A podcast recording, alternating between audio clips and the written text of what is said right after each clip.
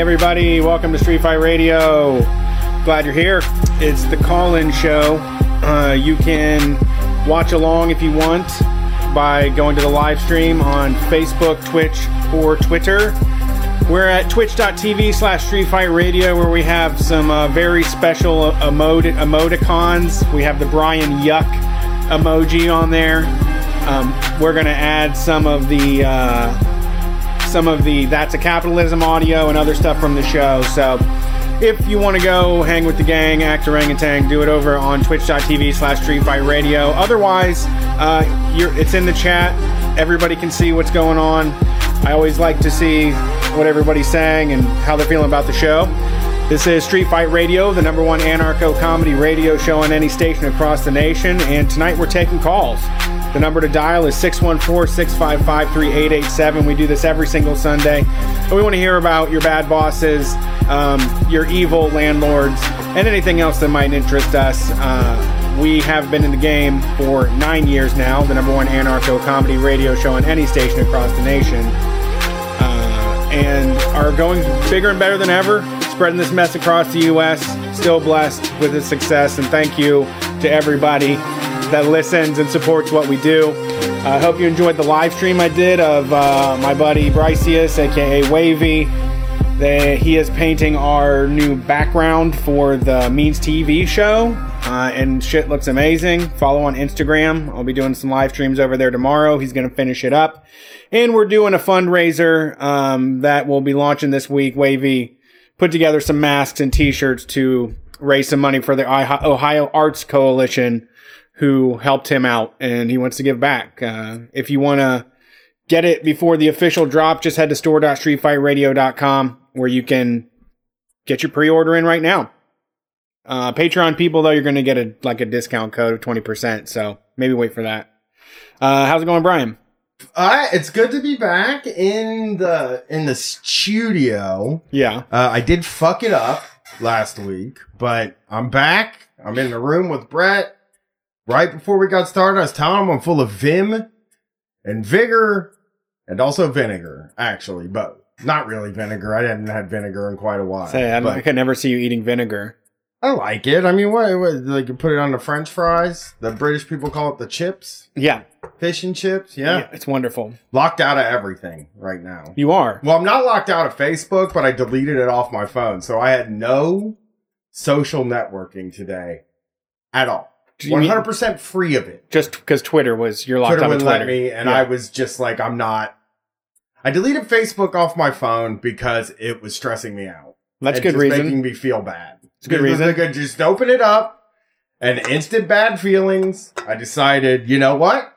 It's not good to have a thing that you just open up and give you instantly bad feelings. I didn't delete my account. Yeah. Which I think is, I'm trying to decide if that's a dickhead thing for me to have done because, like, it gives people the impression that I'm there and that I'm not answering them, you know? But I'm not there at all. I'm just not there, but I'm not deleting it. I'm yeah, keeping maybe, it, but I'm not, I'm not there at all. Yeah, I don't know how that works. Maybe delete turn off. I don't know if you can turn off messaging from people you aren't friends with, or eh, just just, to, just get rid of it. You don't have. It's not like you have baby pictures on there. Yeah, I mean, there's probably stuff on there that I'd like to have, but I guess I could go get too if I wanted. Just pictures of Gwen from when she was real little and shit. Oh, okay, you know I mean? okay. So but, there, there, uh, there is actual baby pictures on there. And I like the time hop shit a lot of times, just seeing some shit like just uh, when we were like real excited to be doing live shows because we were getting big audiences, a lot of good pictures of those. yeah, know? yeah, that's true. That's true. I like that too. I've stopped posting so much like now that I keep thinking like in five years though I need to get some more kid pictures on here so that way I have something to look forward to. Yeah. Instead of just angry shit posting. Yeah. So I'm not on Facebook, but then I got up today and my Twitter was like logged out on all my devices. And I was like, that's fucking weird. So I went to log in and none of my passwords worked. And I was like, all right, so I got to reset my password. And when I went to reset the password, it was a whole different email address of something I didn't recognize at all. So now I'm, I sent them a ticket, but now I got all this business to attend to this week. Really, usually when I say Oh, I have a bunch of business to attend to for street fight stuff. I'm lying. I don't have any business to attend to. but this week just happens to be a week where I have some business that I have to get done, some stuff.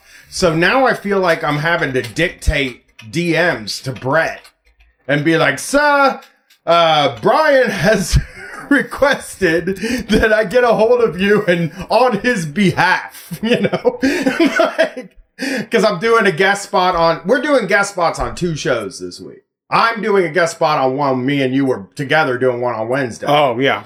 You know, I, I just said we're going to be on the Go Off Kings Wednesday. And, uh, I can't get a hold of Jesse or anything. I can't see if he's messaging me. So I'm going to have to have Brett get a hold of him too. And then also, uh, the other show I'm doing, I can't get a hold of them. They wanted me to retweet something. I was going to retweet it, but I can't because I can't tweet. So no Twitter, no Facebook. Uh, what I have spent the day doing on my phone is Google Cards again. you guys know how much I love Google Cards. Oh yeah, those are just game changer in the news business.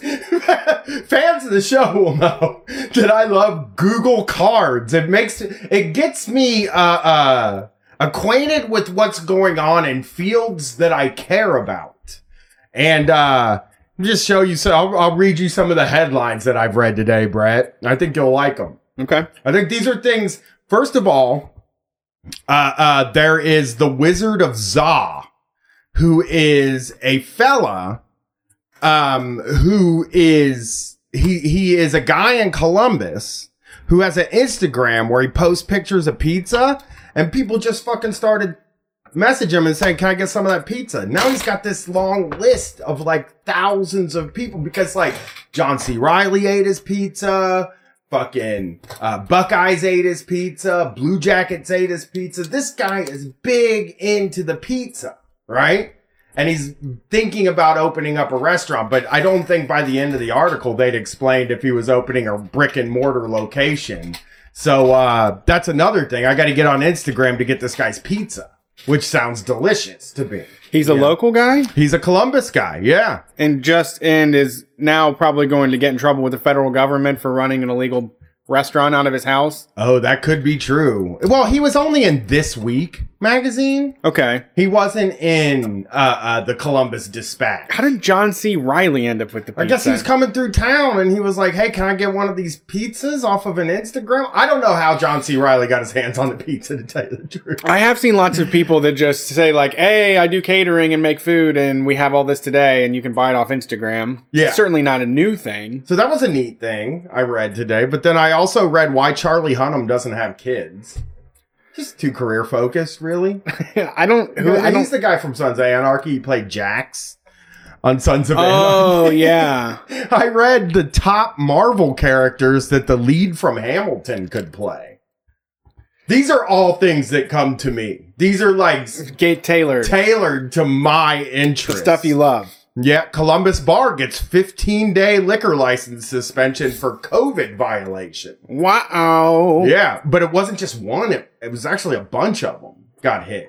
Oh really? Oh, yeah. I don't know what, uh, it looks like Park Street Cantina, which me and you are like, close it. I don't care. Yeah. You know what I mean? Well- it's one of those bars that's like, who needs it? Well, the people mean- that are going there that get it are like the kind of people you want to get it. Well, yeah. Also, I mean, you just want to have a place where like raggedy, horrible people can go. Like, you, if you close down the sleazebag like clubs, they're just gonna come to like our places to drink. Yeah, and we we're don't not want them at there. those places right now. But I guess like when this In is the- all over, Yeah, in the future, you want you want to have a place where they can segregate themselves away from us Park and go spit aggressively on the ground and try to get in fights with people looking at their girls. True. Park Street Cantina, located at 491 Park Street across from the North Market and listed by the state under the license names I Love This Bar LLC. Uh oh, it's coming. that's what, no, that's what they're listed at. It's not- in Ohio. Their liquor license is under I Love This Bar LLC. Oh, they got the, got it before Toby Keith apparently. I guess, man. Or Toby Keith doesn't have nothing in Ohio. Yeah, that makes You know? sense. Yeah. So there's that. That happened. That's interesting to me. I mean, campus is just. I just read the first. That was another one of the cards that because I'm re- I read about COVID way more than I do any other news. Because in comic book movies, which I don't actually care that much about, I just read about them, right? Like I watched all of I watched the new Batman movies trailer. Uh huh. It's dark. Oh, no, tell you something. really? This is like a dark. It's kind of a dark take on Batman. You know, Gritty. it's a little gritty. It looks like um if Batman was happening in like the real world. Like it's Ah. one of those takes of like a more realistic take on Batman. He's Yeah. dark and he's he's he's very he's more he's violent. There's You know no there's no uh there's no glossy sheen of the page to cover up the violence inside the movie No. in the real world. No, It- you know who's in it though? That I said I would. I said I'm never gonna go see another Batman movie. Uh, ben Affleck? No, the new Batman's Robert Pattinson. Oh, that's a good Batman. He's good. I said I will never see another Batman movie until they put the Penguin in it. Russell Crowe's playing the Penguin. Russell Crowe? the Penguin's in. So now I'm like, I gotta. Fuck! I didn't even get to skip one. yeah. You know, I've seen them all. He's- I made a bold declaration that I thought would pay off for sure. And now I gotta fucking go see this one. Cause the penguin rules. Oh, yeah, He's Penguin's great. God. You know? Yeah. He's a big fat guy. Cobblepot, mean, whatever you his know? name yeah, is. he's just a big mean fat guy. And does that thing. it has the uh, flipper hands. I don't think he has the flipper. no flipper hands. hands? I don't think the real penguin does. uh, in the I think that was a movie thing. I think it was Ah. a Tim Burton thing. okay. I don't know for sure. I think the penguin's just a gangster that is like really into penguin style. Which I like. umbrellas. He does. He hypnotizes people with umbrellas too. That's what I like about it. That's what I Hypnotizing? like. Well, I just like a cool fucking, you know, like I do like a villain that's like an over the top, like he's kind of funny, you know, like because the penguin can never whip somebody's ass. hmm You know what I mean? He's just like kind of a like Danny DeVito playing him, and Russell Crowe looks huge playing him. He's like big. He's giving speeches, so that's exciting to me. Okay. Um, uh, but yeah, that was most of the news. I, I read the worst news today. I just got to tell you, man. One thing was like Keanu Reeves got tricked into doing a movie called The Watcher. And I read a whole article about it. And, and I'm reading paragraph after paragraph describing, I don't even know what they were describing. It was basically like Keanu, this article was Keanu Reeves got tricked into doing a movie. So I was like, oh, that's interesting. I'll read that because I don't have Twitter right now. Anything else to read? I'm scrolling through. I read like six paragraphs, dude. They still haven't explained what the movie is, right? Okay. So I'm six paragraphs in, and then a header comes up in bold and says, Who is Keanu Reeves? And it's another six paragraphs about who he fucking is. Like, apparently, I am a Keanu Reeves fan because Google gives me all the news fit to print about Keanu Reeves. You're John Wick, right? Yeah, I love John Wick. Yeah. Any Uh, John Wick information. But yeah, it's just so weird to see what Google thinks you're interested in. You know, it's like, it's coronavirus that I'm really into, Better Call Saul, and uh, politics, and uh, guys in prison. There's like a lot of guys, like these three guys got 505 years in prison. And, and they're they're looking over their case, but yeah, it's very weird.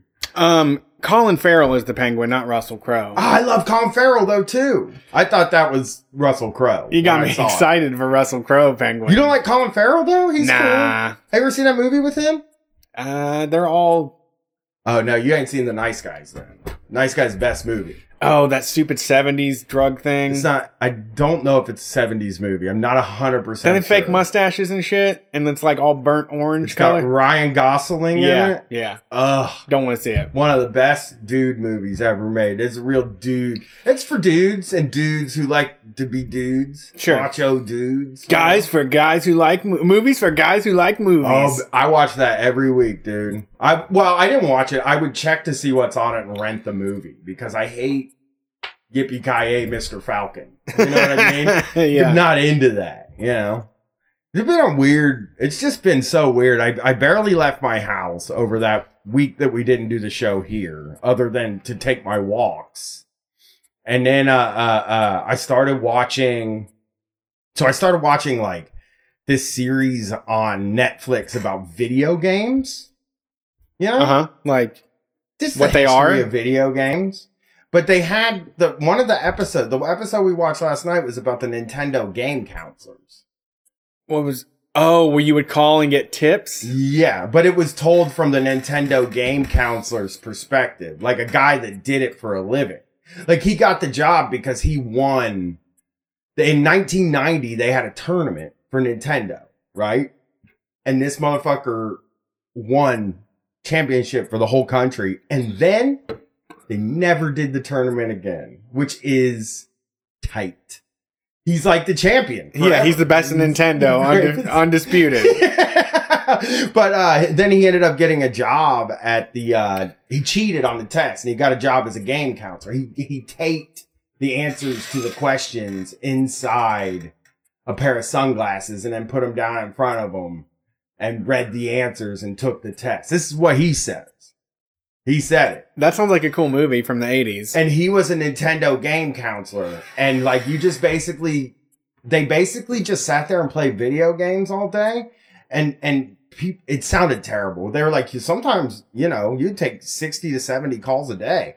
And it's like, can you imagine the phone calls that came in at the Nintendo hot? Like the guy described one thing. They didn't get enough into like the weeds about what it was like to work there, but he did describe like uh uh there was this one game he's like people would call you and they'd be like okay i'm at the part of the game with the gray blocks and i'm in the bottom right hand corner yeah. and then you're fucking sitting there like Right. What are you supposed to do? Play for two hours to get to that part so you can play along with them? what are you it It, uh, it's any. So you're doing customer service for every game, Yeah, basically. it was every game they had a big binder that had all the maps for all the games thing is they didn't give you that fucking binder that was crowdsourced by the people that worked at the Nintendo place had to draw out the maps. They had to make their own maps and shit. Seems like a terrible Oh job now God. when you think about I, I uh, I'm trying to get my guy on on the thingy. Well, um, Yep. sir, sir, what thingy? Like the damn thingy. you ever died like 60 times on a game and just so mad you pick up the phone. just I just know how I felt a lot of times playing games when I had like a lot of hormones coursing through my veins and also was frustrated and also was like Oh my god, we used to play with Jason we used to play video games. I, remember, I was actually talking to my younger brother about this last night. He's like, I never got to play. And I was like, Yeah, I agree. You never got to play because it's survival of the fittest in that house. And it was like, what would happen is Jason would die and then that motherfucker, Jason, Jason would die, right? And then he'd be like, I get to play again because you talked while I was playing. Even though like the TV was on and everything else was going, it's like, why is the talking the thing that makes you fucking get to play again? So he would get to play five guys in a row and then I'd get to play one and of course die in like two seconds and then have to hand over the st- I hated playing video. I like, and, but then when you got it on your own, if you get stuck somewhere, like when you're an adult, when you get stuck on a video game, walk away. You just walk away. You never play it again. You say like, I'll come back maybe, but you never do. Yeah. You never come back. You just quit, and walk away. When you're a kid, that's just like not an option. Yeah. At all. You're stuck with the game. This is the one game you got. yeah, yeah. So it was pretty. It's pretty funny. I really wish we could somehow get a Nintendo game counselor to call in so you could ask them all of like because that that might be one of them because I did tech support over the phone for an internet service provider, and that I did it for a year for thirteen months. I ca- I counted Yeah, the unlucky. days. And uh it just was like the worst job I've it was really a frustrating job to have. Cause you are like really dragging people through their computer to parts of their computer they don't even know exist. They don't know uh how to double click. They say mash instead of click, which I always thought was like just incredibly. I hated it then because if somebody said, "So do I just mash on that?" and it's like, "Do I mash on the trash can?" and I'd be like, "Just." You just throw your computer away. Mash? yeah, because this was at the beginning of the home computer boom in the 90s when it was like everybody got one. Yeah. You were all we were all gonna have them, and this was when everybody was. It had expanded, but these were people that never touched a com- anything, right? And they were the adult in the house, not the kid, Yeah. and and they were furious because it wasn't plug and play because computers just aren't that. Yeah. And they just, yeah, they, instead of click, they would say mash and it would drive me up the fucking wall. And they would also like, Right mash. yeah, you would ask them to read what's in a box and they would read everything on the screen. It was really one of the worst experiences of my life doing that job. It was so hard. You mean like they'd say file, open, print, Yeah. just like read the bar across the top, any Yeah. any start at the bo- top left and read it like a book. Yes. Or like they'd read the, the, the, the top of the browser. You'd be like, what does it say where it says phone number? And they would like read the top of the browser and then like file. eh, eh, They just read the whole thing. Yeah. And the other thing that made me nut, the, the other thing that was crazy because it made the meanest customers you could ever possibly have was that this was dial up internet.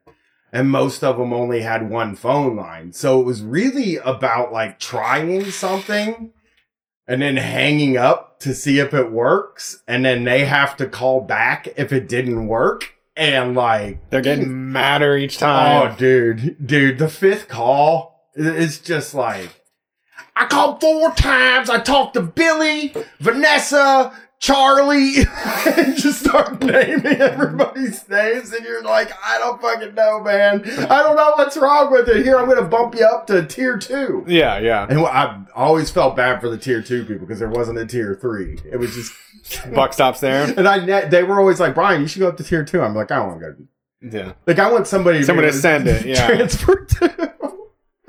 like, I, I just want to be able, I want to be able to get rid of them if I can. And, you know, that's where I learned about this is unacceptable. That was the job. Oh, It yeah. Like, there were so many of that. So, not a fun job. Not tech support over the phone is one of the worst jobs you can get. I mean, it's nice to be indoors, I guess. Yeah.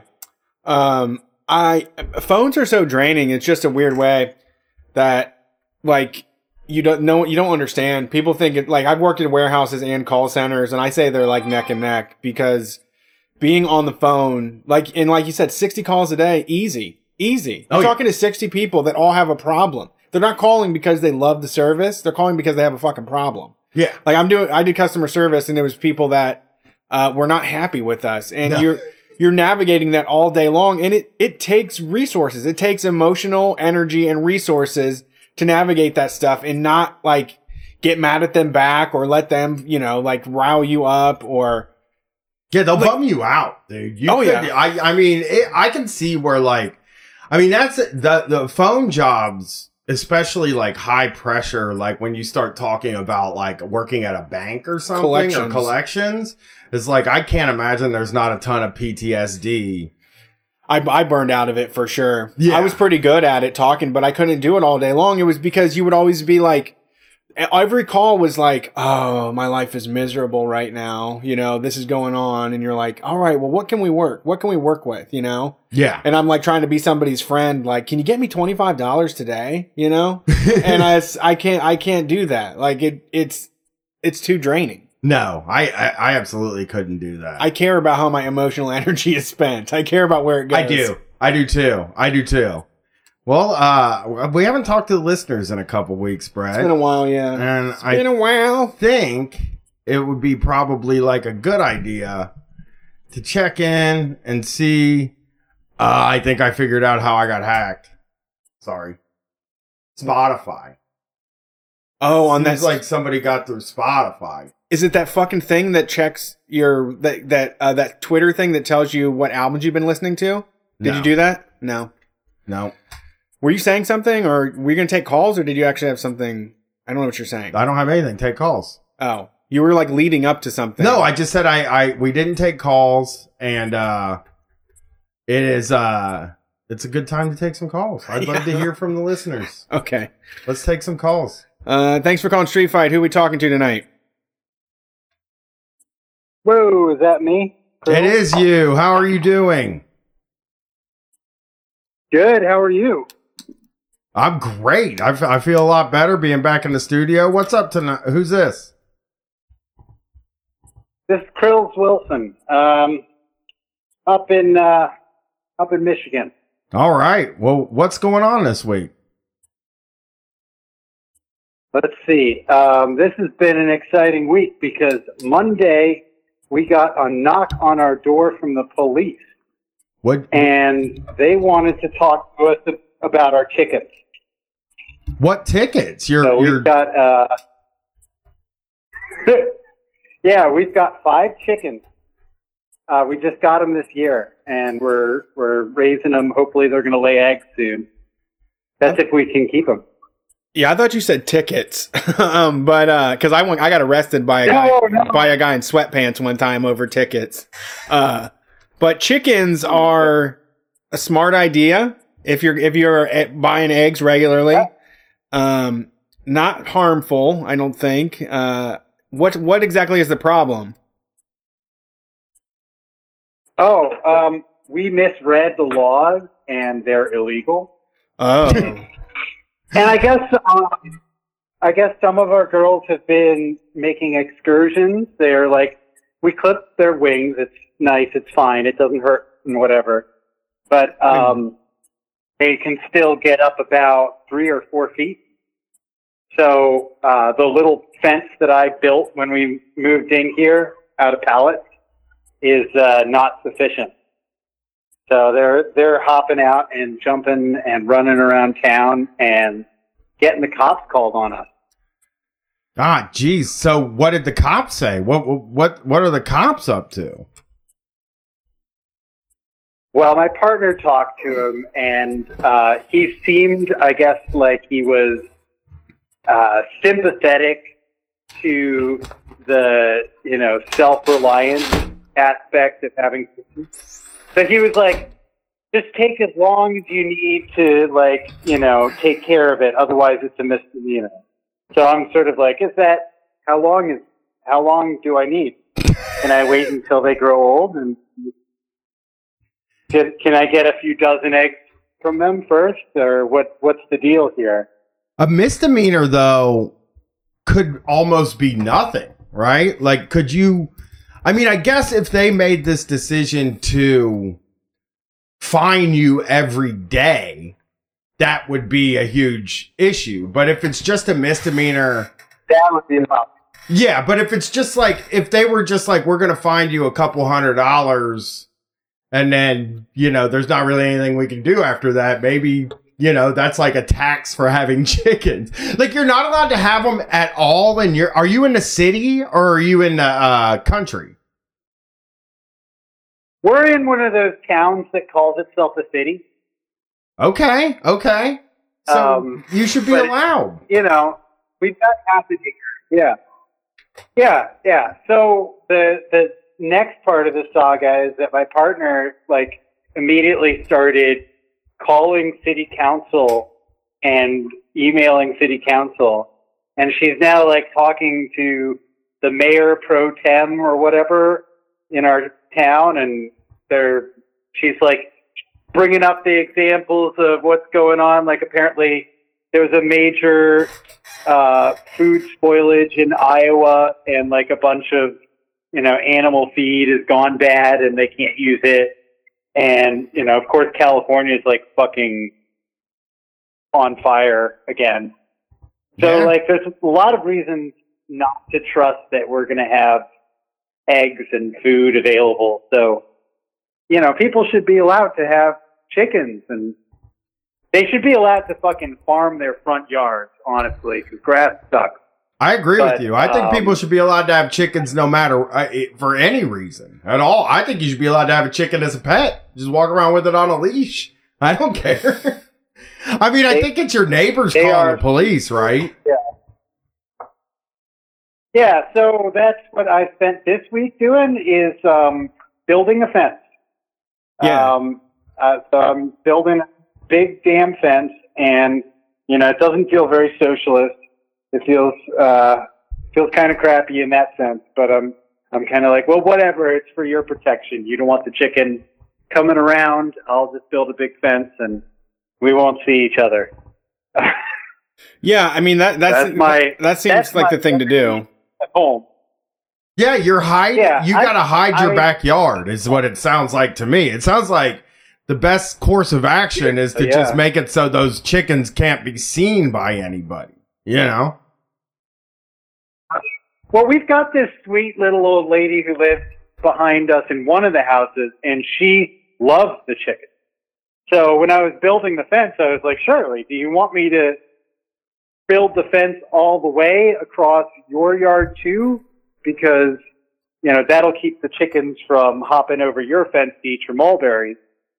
And she said, no, I want to see them. So, um, we're, we're keeping her fence open because she likes to see the chickens. This rocks to me because it's like a Andy Griffith type problem. He's like, Shirley doesn't want the chickens to eat her mulberries, but then somebody else in the town is worried about the chickens and They're going to peck my children. they're gonna. that is what it is, and they're probably worried about their kids. To tell is what I would think. I still I meet adults sometimes that are around gumball and they kind of just stick to the wall. There's like grown people that have like an unhealthy fear of certain animals. Uh and uh chicken is one. I mean they're Yeah. like they're very um uh stupid and dinosaur like and pretty unpredictable and then also They're have close- razor sharp Yeah, but also the razor sharp claws too. Oh, you know what are they gonna do though? Really? Slit your throat. Fly up. Oh, get out of here! walk- That's alarmist talk. Really? that that's being a little Yeah, alarmist, they will. Brett. They'll scratch you. They- They'll scratch you every once in a while, but most chickens won't. The first time Brian got I scratched don't by a chicken, he'd he'd get an ordinance against him. I'd be eaten. I'd eat it. You Oh my- scratch me, I eat you. That's the deal. We'd be on the other. yeah, I I am open to eating these chickens someday, but we're we're not in a rush. I want to get eggs. Don't name them. They're better for me as eggs. Yeah, They are named. In fact, my daughter, my daughter named one of them her own name. So, because she's three, so we were Ah. like, "What do you want to name it?" She was like, "Jimmy the Chicken." I was like, "Oh, okay. I guess Jimmy. I'm not eating that one." His name's Jimmy. No, Uh, Junie. Oh, I thought it was gonna be like a Jimmy's Yeah. Chicken Shack reference. I like that. So Yeah, she's three. She hasn't heard Oh, Jimmy's chicken God. check yet. you don't know that. Okay. You don't know that at all.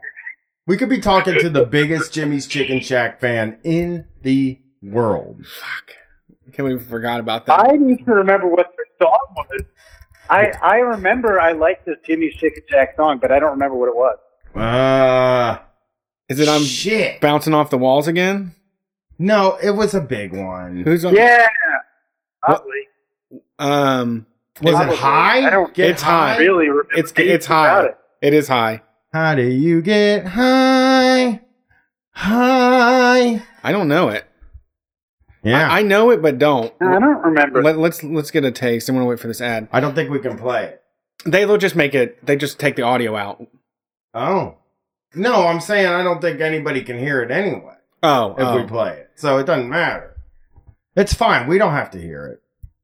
Um, well, I ha- good luck with your chickens is what I'm going to say to this. And uh if there's anything we Yeah. can do to help, you know, testify to city council, I would love to drive up to Michigan and testify to ci- city council. You're a good person and you deserve to have free Oh, good. Eggs. Yeah. Just All right. Get I a hold of me on Twitter. That. That'll work. All right. Have Yeah. a good night. Have a good night. Brett. Is this it? He's listening. Brett's listening to Jimmy's Chicken Shack out Where's the vocals? I don't like it. I don't like it. Yeah. Yeah, forgot about that one. Uh, we did the nu metal podcast this week with John from the POD cast, and uh, it knocked loose so many songs that I hadn't heard in forever, but somehow knew immediately.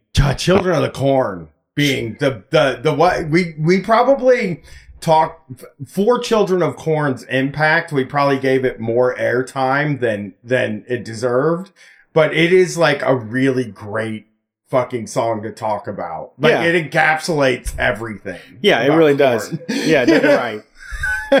about the whole time. So, yeah, it's just yeah. Let's uh let's get another one in. Let's get another call in here. Chickens. What do you think about having chicken?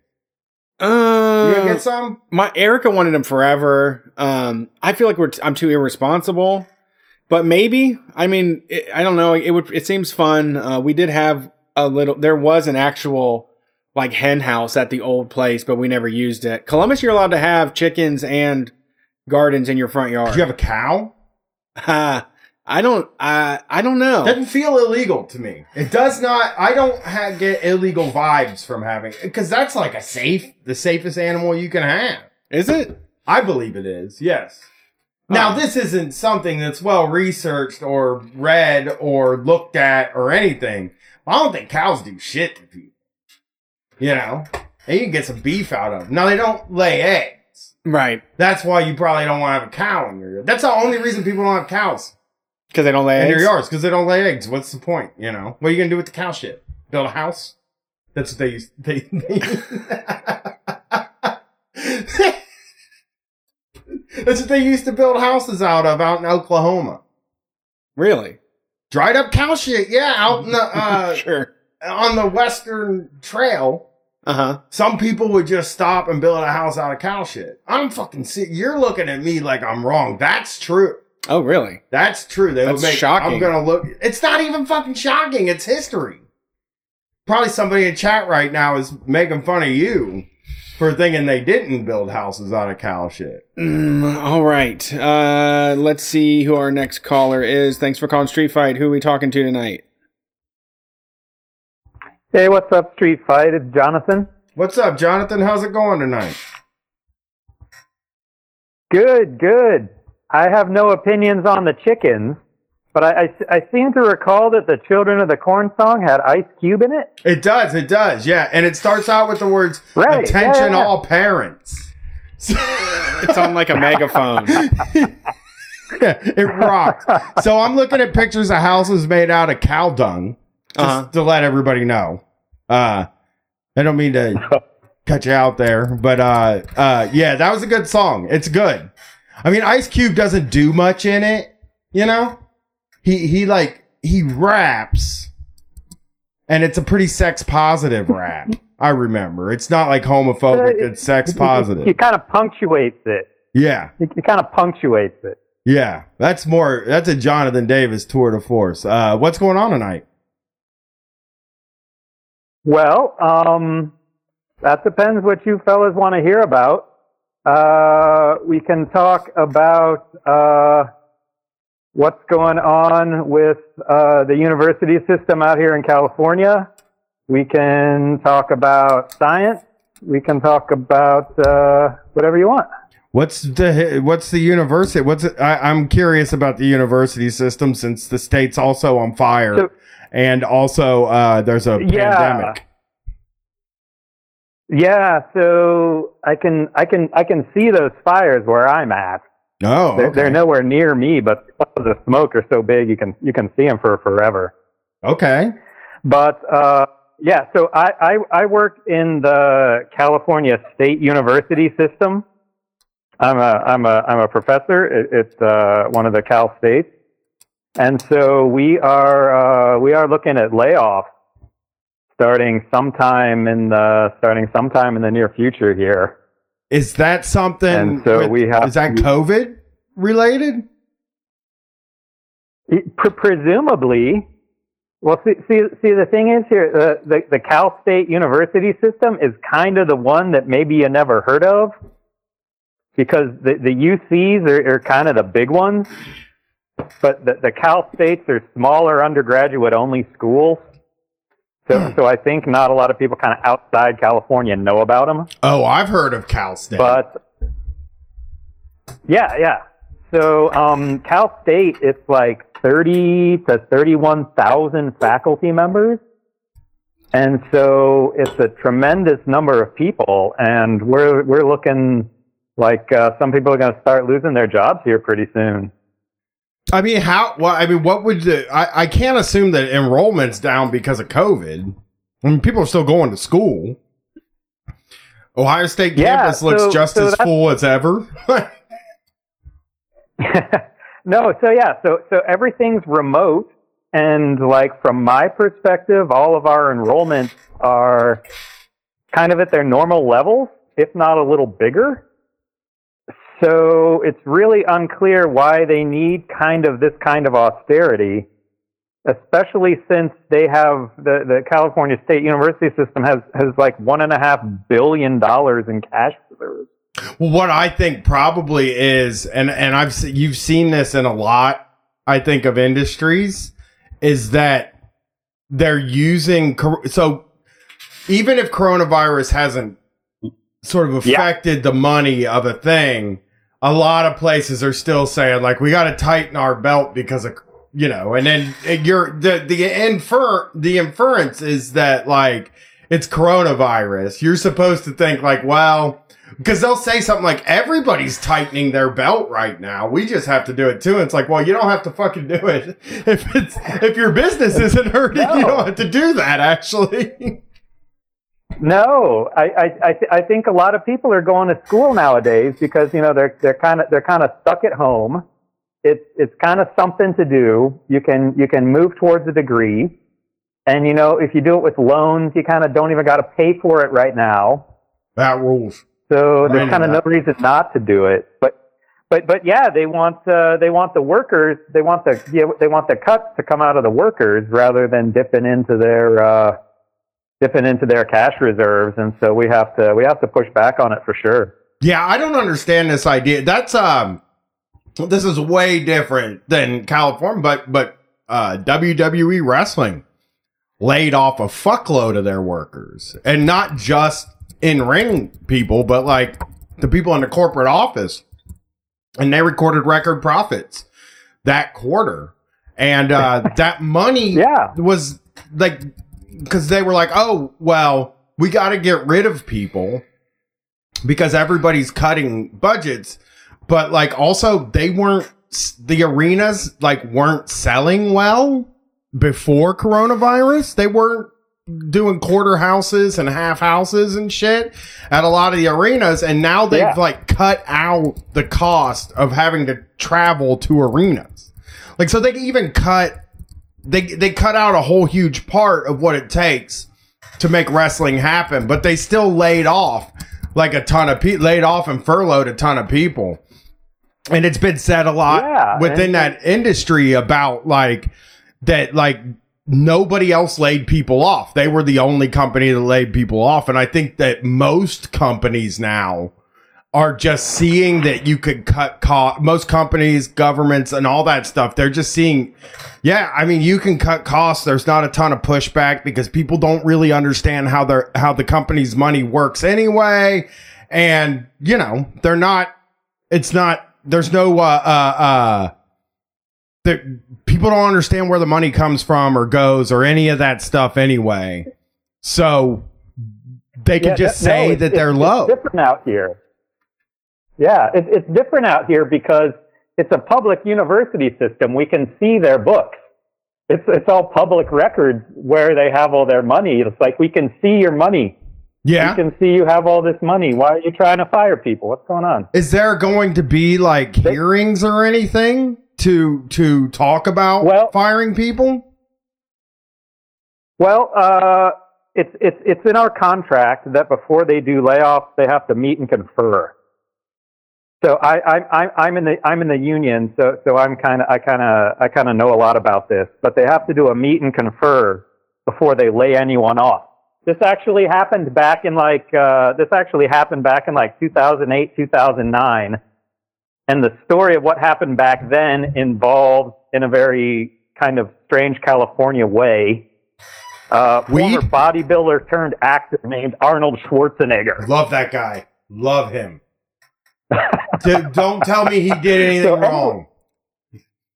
He's a, he's, well, um, he he came into office in like 2003, I think it was, and he was telling everybody right off the bat he was going to be uh, he was going to be a fiscal conservative. Arnold, no. And don't so do then- that. And then so in 2008, so when the crash hit, 2008, 2009 hit, they start coming back with all this layoff talk again. And you know what? You know what happened back then is that you know they had the meet and confer with the union, and the union union decided that well, we're going to preserve full employment, but uh, we're gonna we're gonna we're gonna go on furlough, kind of. Ah, We're basically going to take a pay cut so that we can preserve full employment in the system, rather than having some people laid off. yeah.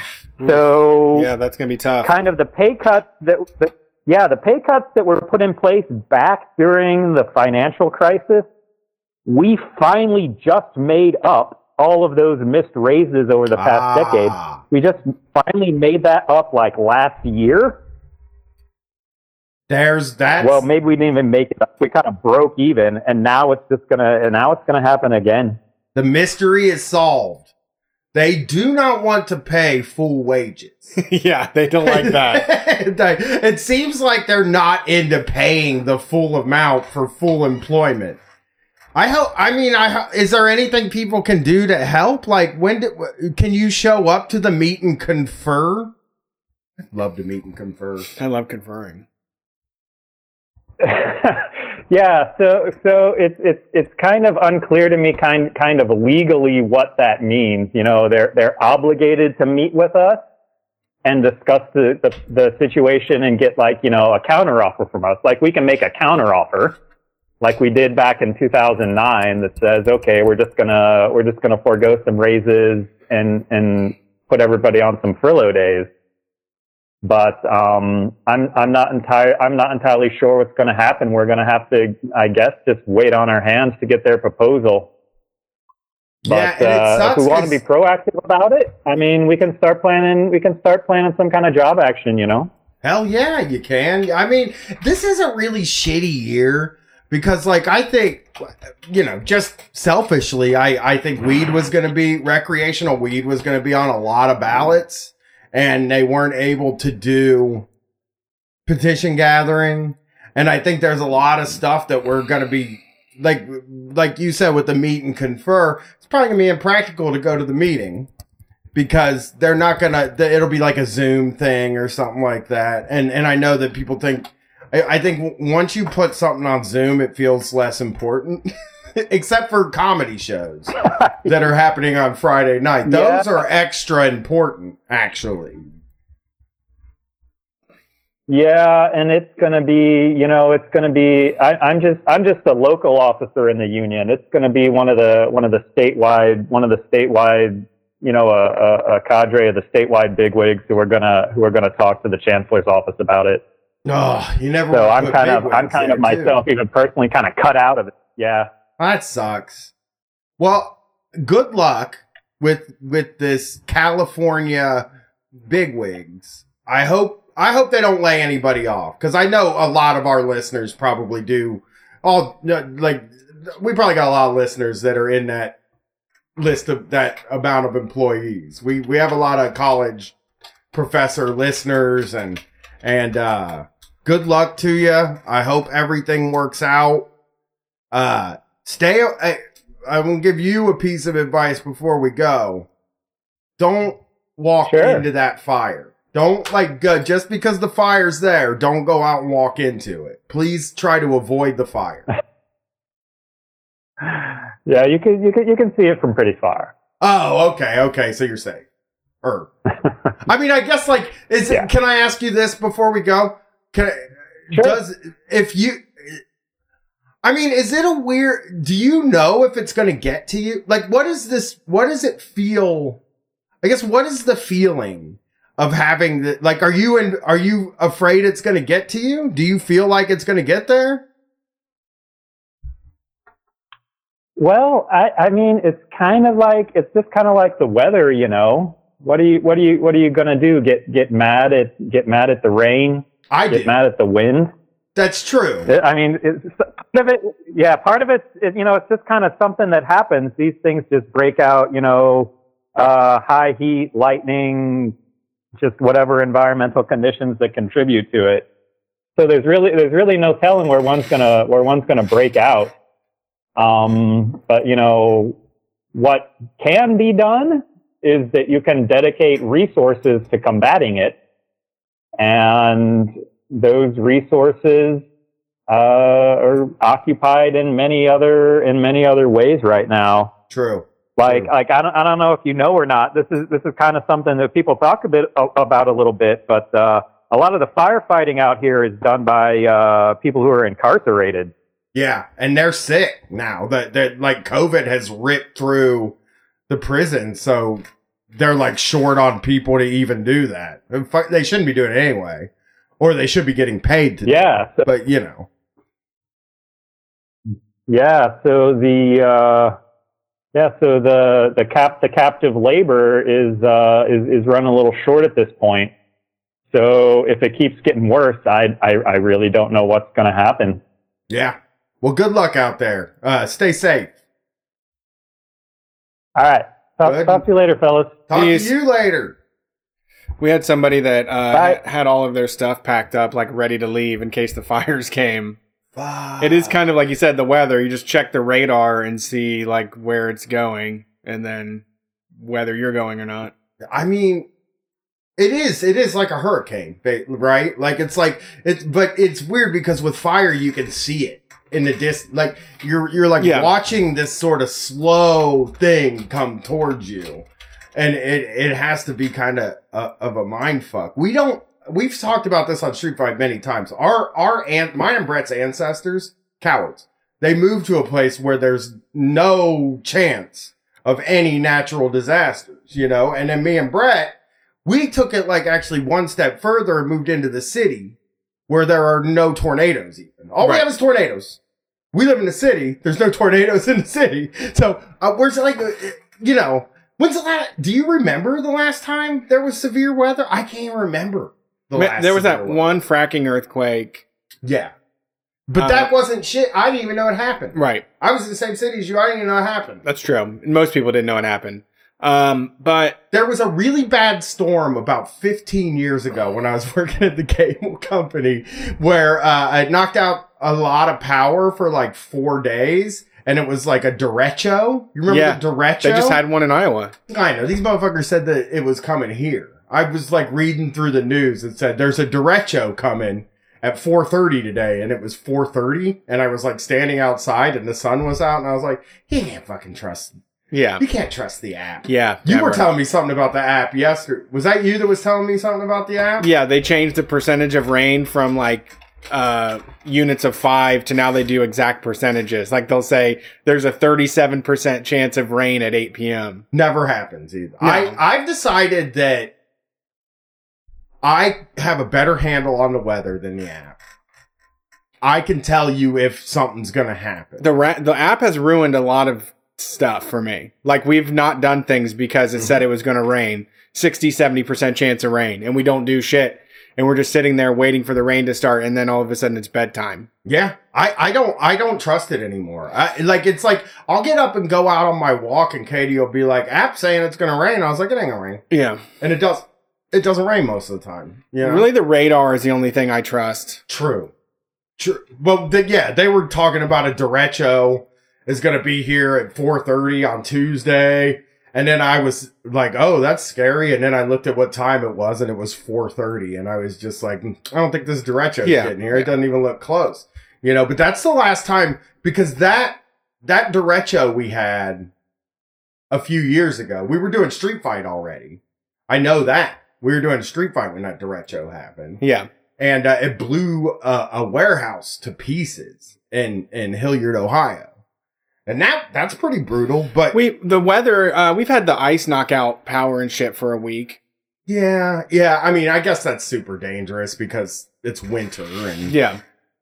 yeah, it just we don't have disastrous weather No, events no, no. here, and it's it's like so when when we talk to listeners in in you know Florida, Louisiana, the East Coast, and and California, where the fires and the earthquakes are, it's always I'm always curious of how their hand how how do you like do you just like because I would be standing outside watching the fire the whole time. I, I would, I would, I would, like, I can't imagine sitting on your couch and watching the documentary about video games and, uh, while there's a fire outside, you know? Yeah, I can. Who cares? hey, uh, you're on Street Fight. Who's this?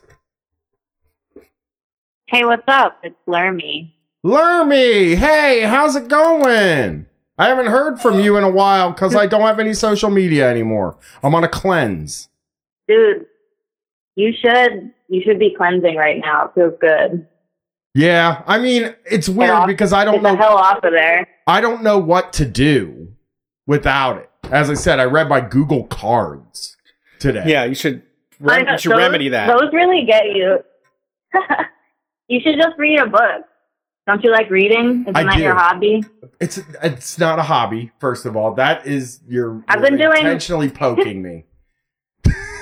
I am think reading. it's a hobby, and it's my new it's my new hobby too. I'm getting back into it, What are you reading? and audiobooks too. what are you reading right now? Um, I'm listening to an Ursula K. Le Guin book, which is like science, feminist science fiction. Oh, I've read She's some of her stuff. Yeah.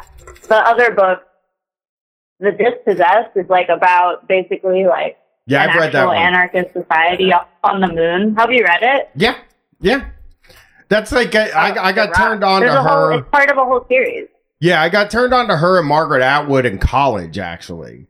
Uh, they had us read a lot of Oh, that cool. stuff, and I was like, oh, this stuff's great. It's really good. I'm reading like scene books still. I started Meet Me in the Bathroom, which is about like Interpol, the strokes. Yeah, I'm I'm really into uh, uh these music scene books now. Like it just Oh yeah, yeah. It's it's really cool to see. I mean, I guess it's because of what we do for a living. It's like really neat to see a Something scene. to talk about. Huh? Oh, I was gonna say it's uh you could make you know a podcast out of it. Yeah, yeah.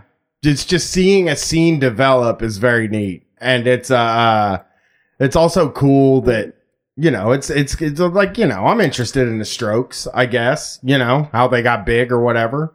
So what's up, Lermy? Be rich. What? Be rich, right? I don't know if they're rich. I I That's think the they. Are. secret. I Yeah. think they are. I think they The were rich. most- Go It helps you with a lot of stuff. It's the secret for most things. It is. It is. I wish I could be rich. I was. I was watching a thing. What the fuck? wa- Oh no! I was. Li- I've been listening to a lot of radio. One of the people's rich, and I'm just like, it, and like he talks about being rich a lot, and it sounds like the best thing in the world. Yeah, it sounds so good.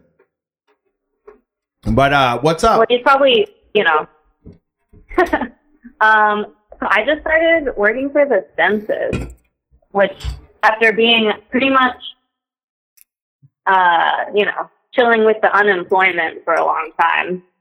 So How's the this census? is the first time I'm actually like, oh, I have to leave my house and like do some stuff that other people are making me do. That does it's suck. fucked up. Yeah, I mean, it's got to be weird doing that now because even in regular years of Oh, the yeah. census, people are very weird about the census. Some people are, and uh, uh, this year I They do. assume They the- do like a horrible.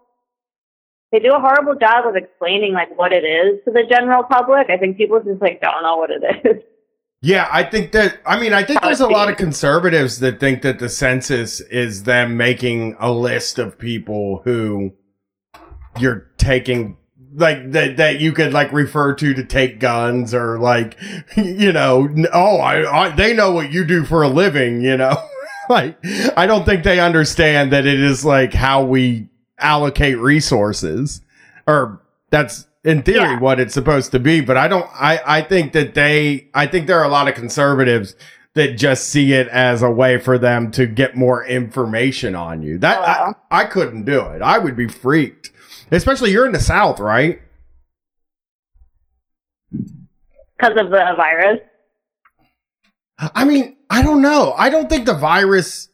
I think uh, my my I've moved to like if you're outside, it's basically fine with the virus. You know, True, but people people have been inviting me into their houses too. So I'm just like going into people's houses. It's so interesting. Um, yeah, because you're just like I've been spending months cooped up inside, basically, like not really going anywhere and talking to people, just trying to work from home a little bit. Um, which is cool. But yeah, now I'm like just walking up to anybody, uh, literally like sneaking around the sides of people's houses to like see if there's like a, if there's like a side door and like it's all all off of an app. So they give you like all these addresses and an app, and that makes it crazy when you're actually talking to someone and you have to be like, sorry, I have to like put this in this app and like they're telling you things that you can't put in the app at the moment, and it's so I don't know, it's so weird. How do you like going in I want a clipboard, you know. Yeah, I know the pandemic makes this a little scarier, but isn't it interesting going in people's houses though?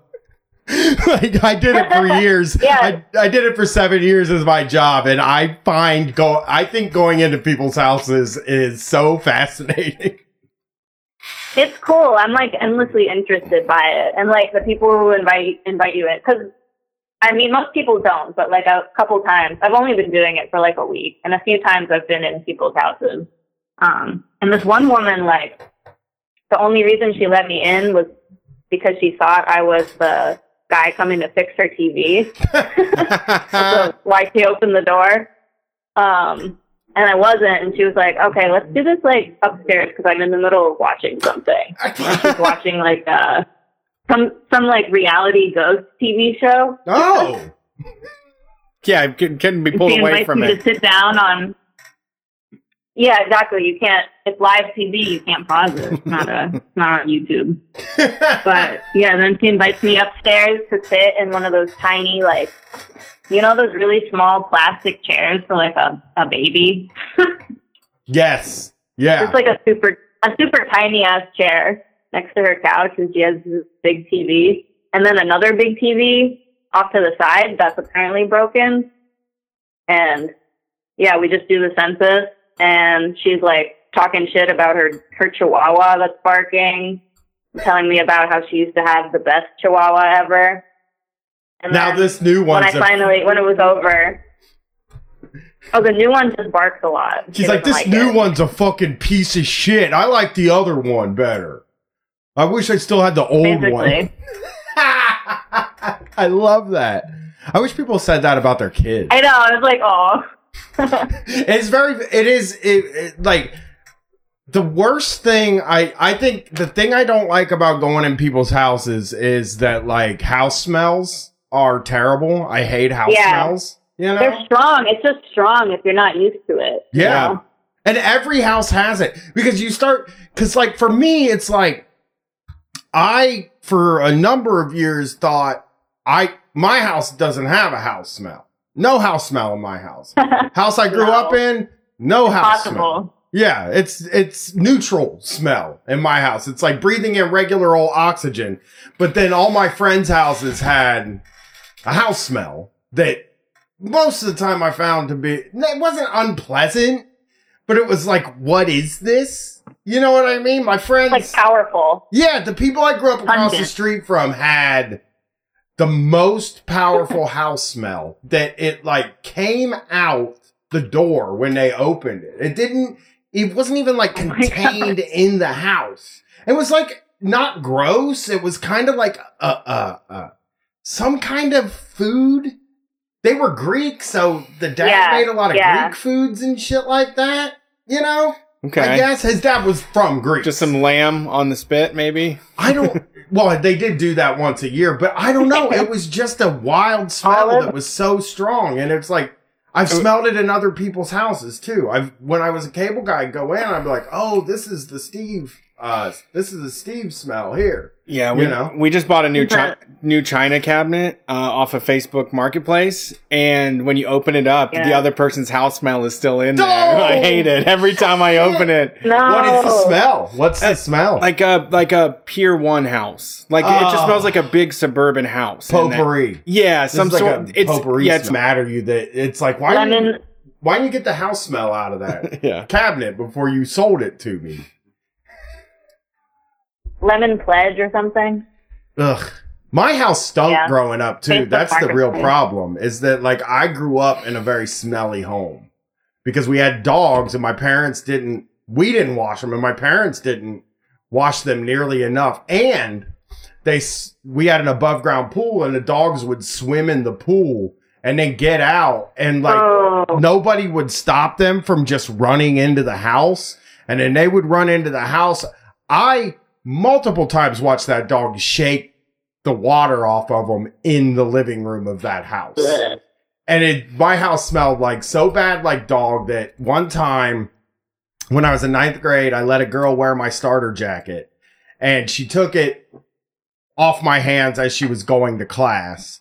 And then after the class she came and like handed it to me but like held it like with two fingers like that kind of like this is like really gross and she was like your coat smells like dog. And it was humiliating. My just God. one of the humiliating times of my life. And i was at from that point on i was so mad at my parents for having dogs. Like it just all the time. That's all i thought about was like ah we gotta get rid of these fucking dogs. Yeah. but yeah i i uh i am Yeah. I like also seeing people's decorations and unfortunately for you uh uh it's it's past dvd times so uh you don't get to look yeah, you through can't their look DVDs. at yeah. that's sad that was the best part about being a cable guy is looking at people's dvds Yeah. and realizing that everybody watches all the same movie.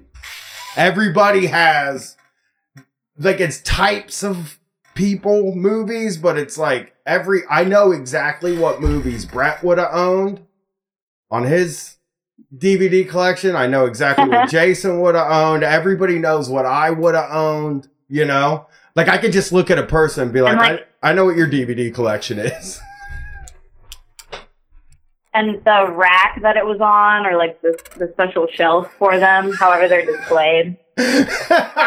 Brett, did you have a wave one? You, the the one that's like straight up and For CDs. comes down. That was the yeah, that was a CD rack. What was your DVD? Oh, nice Souter. Nice Souter. A flat bo- flat packed one from Meijer or something. God, we were on. I mean, mine was too, and and we were on a dark road until we found each other. we would both be our parents if we hadn't found each other. Could happen. Is it uh are people but are the people being pretty nice to you as you go out? Um, no one's been like mean to me yet. no one's like yelled at me or threatened me. There's like a protocol if people threaten you. Apparently that happens. Um, and I don't know. Mostly people just like don't answer the door. Um, and so I'm just like literally sneaking around, like like knocking on the door, ringing all the doorbells. You can see them in the the house door. and you can probably see them in the house heard. I don't. I don't look in. I don't want to look in because it feels too awkward. I'm like, I don't want to make eye contact at that moment with somebody. But I can. I've definitely heard people and been like, I know that you're in there and that you're ignoring me. I I can't take it personally. You're But- just a, a government spook walking around. are you personally a person that answers the door every time somebody comes to it? I so I live on the third floor of like a multi-family home, which is what actually most of the houses are around here, which makes it a more complicated job because there's like no way that anyone could knock on my door because we locked the door that leads to the hallway that would lead up here. So and the door we have doorbells, but they don't work. And I think no, nobody's doorbells work around here. What would your philosophy be, I guess, if uh uh if you did have like a place where people came to the door, what would your philosophy be about answering the door? I would probably try to suss it out in some way, like look out or something. When I when I was a kid, we lived kind of in the woods, and so there were like nobody was really coming around. So when somebody did, I was kind of like excited about it and be like, who could that be? But I would look out the window on like the higher floor and like look at the car or whoever was there and be like, who is this? Brett, what's your philosophy? So I probably I don't know if I would answer the door for for me if I saw myself out there. I, Yeah. usually, I usually answer the door. You're a you're a door answer. You talk to them. You give them the time of day, or do you say not interested and like, No. push them away? I listen to them. Jason, what's yours? Bless. Jason answers. So, uh, uh, I got an announcement to make. Thanks, you guys. Okay, I used to be an answer guy, right? And then one day somebody told me you don't have to answer it. Like it's not rude not to answer. I've not answered the door since. And I'll be sitting the TV on on the couch and like there was a time like a couple weeks ago where there was a canvasser and uh, i'm gone all day but my wife's working from home and and katie was like uh there's a canvasser out there and they've knocked on our door four times and then i got home and they did it again for the fourth time so the first thing i did was check to see if i had it Wait, like like what distance? What distance between knocks? Like all at once, or like they're coming back four times? Yeah, they came back four times total. They came back three times before I got home, and then once when I got home at like seven, I think, and then it was like they they didn't come back through. But uh, they didn't know who it was either. They they because I said, you know, they're doing the census.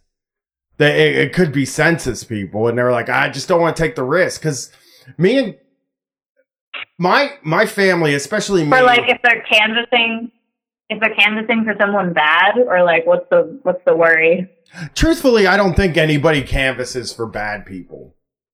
I've never had like a Republican come to my door ever. It's always like lefty causes. Have you ever had anybody Mhm. that's not a leftist come I've never had a? Republican canvasser Yeah. once. I've never so I don't worry about that. Uh uh I just end up I am not good at turning people down. And uh I've been burned a lot of times like signing up for stuff and then I I one time signed up for a monthly $53 payment to some organization What? and I I didn't even know what they did. They they were like they were like, well, we're environmentalists, but we're also involved in voting, and uh, we we uh, make sure there's fair elections, but we also uh, look at the forest and and we worry about our waterways and stuff, and then like it just I thought I did a fifty three dollar Yeah. one time donation. Which is was still so far Oh, out of my no. means, but I had felt so uncomfortable like saying like no i don't care about the water or the voting. Yeah. like i didn't want to make them leave. I felt bad. So like uh i ended up i ended up having to uh uh i paid it once. It, it, it was a recurring payment. I paid the first time and then the second time it came out i canceled it. But like i have changed my gas provider and electric provider Every time. Yeah, like 15 times probably. Every time they come to the door, I'm like, yeah, I guess, sure, man, whatever. I don't care where it comes from. You know what I mean? Because they're like, oh, we use wind. And I'm like, how? There's like no windmills. Like, what? Like, I don't get how. Like, but it's, it's so obviously a scam. I've changed my cable service. I just. So answering the door is like a risky proposition for me because I am afraid to turn anybody down. about to give someone fifty three dollars. Yeah, yeah, I am. I'm about to do something that's going to affect anything? me for months down the line. It's uh Yeah. it's so it's just like easier to not open it for anybody. Cuz then I don't feel bad when I don't open it for the right people, you know? It's like, well, I don't open it for the bad people neither, you Right. know? Right. But I also will never. I will say this, and and what is the philosophy for the uh, uh, census for no solicitor signs? Uh, those are not applicable to the census. No, Um, it's not soliciting. They're not asking you to buy anything. You're actually required by law to like complete the census. Um, Well, there's like not really a way of enforcing that, but they they put it on the paper so to make people think that it's like you're kind of supposed to, but there's just like no realistic way of getting it, especially right now because they're like shortening the process so much. Um, so there's just going to be a lot of people who probably will never be counted, which It's- is like bad. it's so. Here's here's where I, I really feel for you knocking on no solicitor sign houses because me and Brett have said this on the show, but if it has a no solicitor sign, it is an extremely that is a sign of an extremely antisocial Yeah. person. It's an aggressive. It's an aggressive person. yeah, and, and it's gonna be. And But I did. I did. Um, I did talk to like a conservative dude today who really didn't want to talk to me. It seemed like he didn't want to talk to me at first, but it didn't take very much to like turn that around. I was just like, well, you know, I'm here already, so I just started asking the questions, and he was like, once you get him talking, it's like, oh, I think he like wants someone to talk to. Yes. Um, but he, he was just saying all this like classic, classic conservative dude stuff about like, well, he thought it was the census was so that they were going to raise the taxes on everyone or something. He's like, Of course. anytime you know the city city hall has all this information and they're just using it to raise the taxes. yeah, that's Um, and he was talking about he like is the landlord of his house, but it's just him and his uh, dad. But he was telling me about these old tenants who like were selling drugs or something and uh, putting out cigarette butts in the stairway. it- All this stuff. it's him and his dad. He rents an apartment to his dad. I think he's like was taking care of him because his dad was like ninety five, and that's who answered the door. Mm. Okay.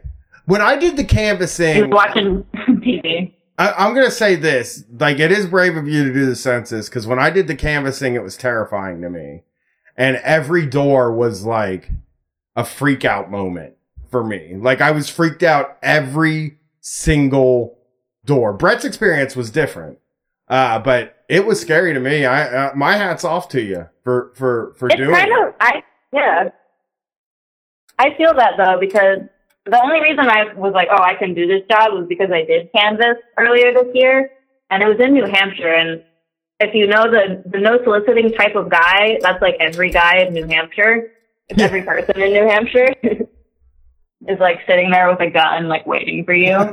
Um, and it was it's kind it was kind of nerve wracking, you know. But uh, they actually have you do the census. Every house I've been to is within like a mile of where I live, so you can pretty much like walk wherever. Half of the people are like literally my neighbors.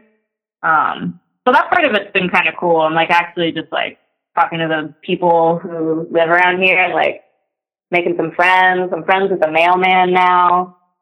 So That's I awesome. don't know. I, I, I also did it because I was like, yeah, I was like, maybe this will make me um, become more charming or something. I mean, you have to, yeah. I mean, the more the more situations you put yourself in with strangers, and you have to steer your way out of it. Like sometimes you flub it, and sometimes Yeah. you get it right, but it does help level up your charisma for sure. Yeah, yeah. I'm trying to level up my charisma. that- And the more you do it, the less it matters when it's like fucked up. You're Right. just like, yeah, whatever. You can just go Thank around the corner and fucking laugh your ass off about it. Well, that's stand up, right? That's like any kind of live comedy is like you're so before you do it, you are preoccupied with bombing. Like that because you're like, well, that's the Yeah. only possible outcome of this is that I'm going to go up there and eat shit, especially cuz when you hear stories about people doing stand up, they're like, "Yeah, you'll bomb like the first 50 times." And you're like, "I can't like Aw, no, I so don't rough. know." Yeah, and and you're like, "I don't know if I can handle bad. I feel like that's a bad attitude to come in with. I feel like Yeah. you're setting yourself up for failure. Yeah, but I mean, it actually is nice because when you go up there and get a couple laughs, it really keeps you going. You know, it's like you're like, uh, uh, like you're able to get out of the. I the first time I did it, I ran out like I'd done a crime. Me and Brett both ran out like we had just robbed that bar. We were giggling and we were like, "That was fucking awesome, man!" You see, uh, they were laughing at this one thing and and shit like that. And then the first time Brett did it, we did the same thing. We were running out of there and it's like a uh, uh but it's like once you've done a lot of them when you bomb and you're walking out you're just like oof that one was rough you know what i mean yeah, I say bombing is treated as the worst thing that can happen, but it's not at all. No. There's a lot worse stuff, and it also is just becomes funny at a certain point. yeah Especially if you're never going to see those people ever again. i know The same with the like this person. Someone will have a story. Yeah, the census person came to my house and was ax- absolutely unintelligible, and then got so weird that they ran away, and nothing will ever happen. You know? and you just created a good story yeah. Yeah. I mean, it is smart. Like, people really don't. I, I like your reasoning because I really don't think that people try to, to get used to dealing with people they don't know. I, I, I really feel like we're so Mhm. conditioned now to be like, well, everybody's stupid. You know what I mean? Like everybody, nobody is, uh, uh, you know, there's nothing that other people that I don't know uh, can offer to me. I guess you you hear that attitude a lot of Uh-huh. times. Well, you get used to, yeah, you get used to just who's around you or whatever, and uh, being kind of antisocial. I definitely felt that, and I, especially with mostly being quarantining like myself um, at home, and mostly just seeing my boyfriend all the time, which is great. But you like don't have to talk to people you don't know anymore. It seems like Yeah, uh, or like you don't have something in common with, like on the internet or whatever. I'm like, I need to like be able to talk to someone who, uh, you know, isn't a podcaster. No offense. no, I agree with you. I, I think that's true too. I, I, I really, part of what I think has made me very depressed over the past couple months is just not being put into social situations with people I Yeah. don't know and having to deal with people I don't know or talk to people I don't know. And I think that's really it, it you're you're totally right that it can really make you uh uh it, it's you you can get very comfortable in that situation like you can feel like you know well i i there's never any resistance to my life. You know what i mean? Everything works. I mean obviously you're gonna fight with the person you're you're staying with and stuff like that. Every once in a while you'll fight with your boyfriend or or i'll fight with kate or something like that or gwen you know we'll argue. But like even then like you pretty much know that it's going to come out fine at the end. Whereas when you're like at a bar or something, there are so many different It variables. could, anything could happen. Anything Yeah. could happen. and that's what's exciting. But that's Yeah. exactly what's exciting about something like that too, is that anything can fucking Yeah. happen, you know? Well, thanks for calling in Yes, and dude. good luck with the uh, whole, uh, with the census. Thank you. Tell people Uh, where to find We'll your stuff. I'll call back. I'll call back and we'll see if I'm uh, more charming and social. Well, I find you extremely charming. So, is there anywhere where people can find your stuff? Oh yeah. Um, ignore what I said about not going on social media, and you can follow me on Instagram. Um, it's Lermworm, L E R M worm, like the guy in the ground. And uh, there's a link to like my real website on there too. So check out my real website as well, ginalerman.com. Yeah, Lerm Lermy has contributed stuff to the zine, and uh, it's all very cool. And uh, go, you know, contribute. You know, Yeah, the la- the bon- last bonus zine from that went out last month included a Lermy original with it. yeah, have fun. Uh, uh, have fun censusing, and please, yeah, do call in. Keep us updated. We've had a few people offer to All right, call, thanks, but guys. they didn't do it. So yeah, thanks for calling. Uh, we'll do one more before we go to break because it's not quite ten thirty yet. Okay. Um, so what do you think about the census, Brett? Like, uh, would you? I mean, it is weird. We do almost, if we didn't have the TV show, we would be in a situation where we could just become census people because we can't tour Yeah. and yeah. everybody's working from home. Like, then it would be even possible that we could just decide to see what it's like. But, but, I mean, does that sound like a job that, that would maybe appeal to you? Oh yeah, absolutely. Yeah.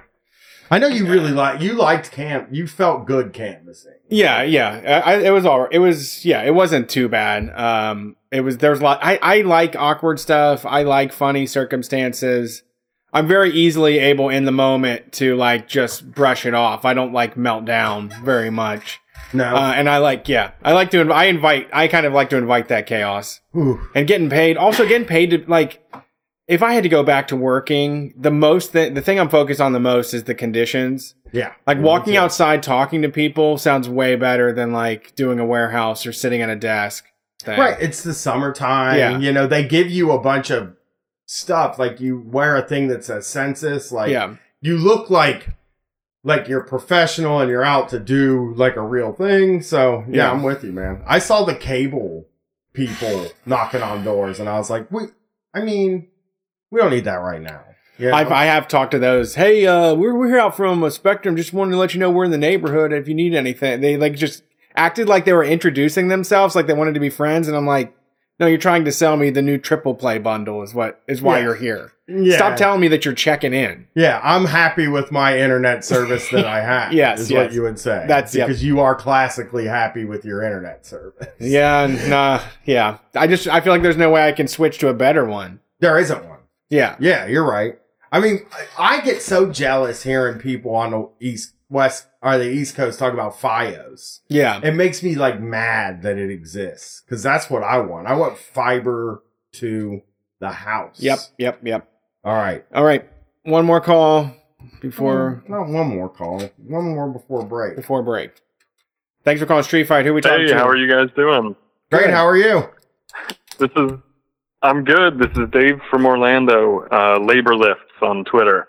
All right. What's going on down in Orlando? Uh, uh, home of lots of COVID cases. Yeah, home of uh, Ron DeSantis, who's trying to get everybody back in the schools as quickly as possible.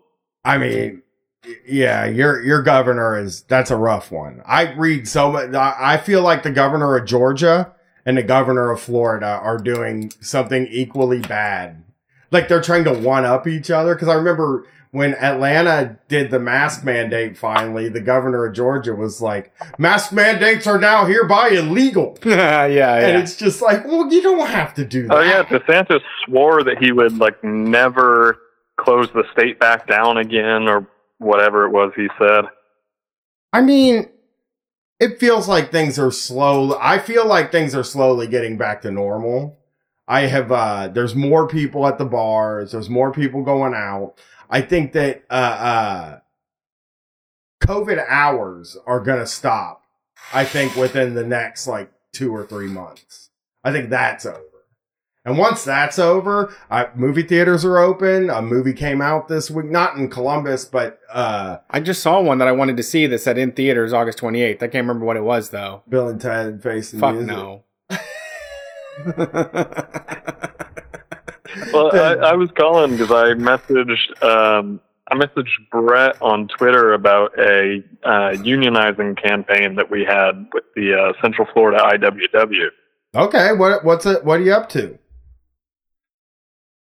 Uh, well, we were working with the Dandelion Cafe workers to help them set up a union. We've been working with them for about the last year, and they finally decided to go public a few weeks ago and gave us whew, some of the worst small business tyrants uh, stories that I've heard.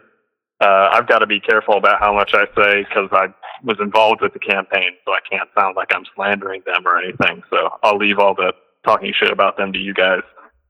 Is there uh uh uh you can't say any of the uh what what was the retaliation for it? I know that they said or I guess was there retaliation for going public? I don't know how to ask this question. Yeah, so I can I can go through the story. I can give all the the facts of all that. Um, Go for it. So essentially, but when they decided to go public because you know there weren't a lot of safety precautions being taken before COVID, right? About dangers in the kitchen. It's a really old building. Uh, you know, there's no real management. There's a couple of owners who aren't there most of the time, so the employees are just you know running things on their own, which sounds great right up until you need to make a decision the boss would have to approve and they're not around or anything. But they decided to go public. They had one of the employees who was not going to be scheduled for a few days between when they would ask and when they would theoretically have a meeting. That employee went on their, um, uh, I think it's called Homebase is the app for uh, messaging with all the employees and everything they went and just said, Hey, we would all like to have a meeting with all the staff together to discuss some of our concerns about what's going on. Because they hadn't had an all staff meeting in about two years. Okay. All right. So, I mean that is They wild for a small business meeting. though.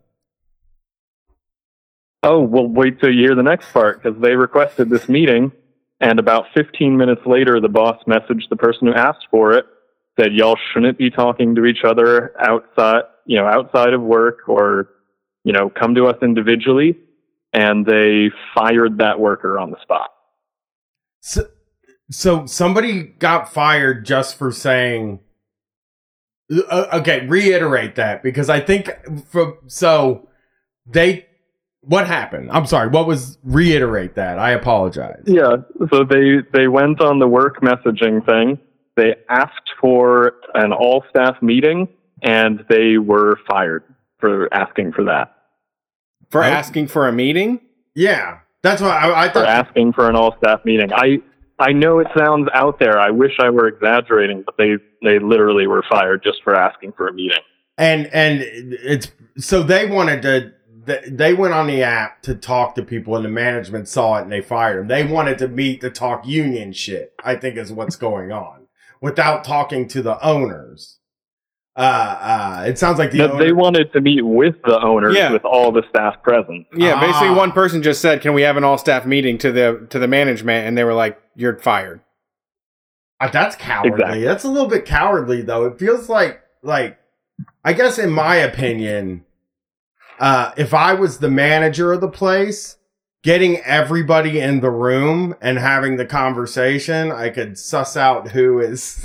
I mean, I'm just saying this as like, I would rather do the all staff meeting. If I was the owner and I was trying to bust a union, I feel like you get a lot more information out of an all staff meeting than you do having them all be individual if that makes sense. You know? Oh, well, their union wasn't even public at this point.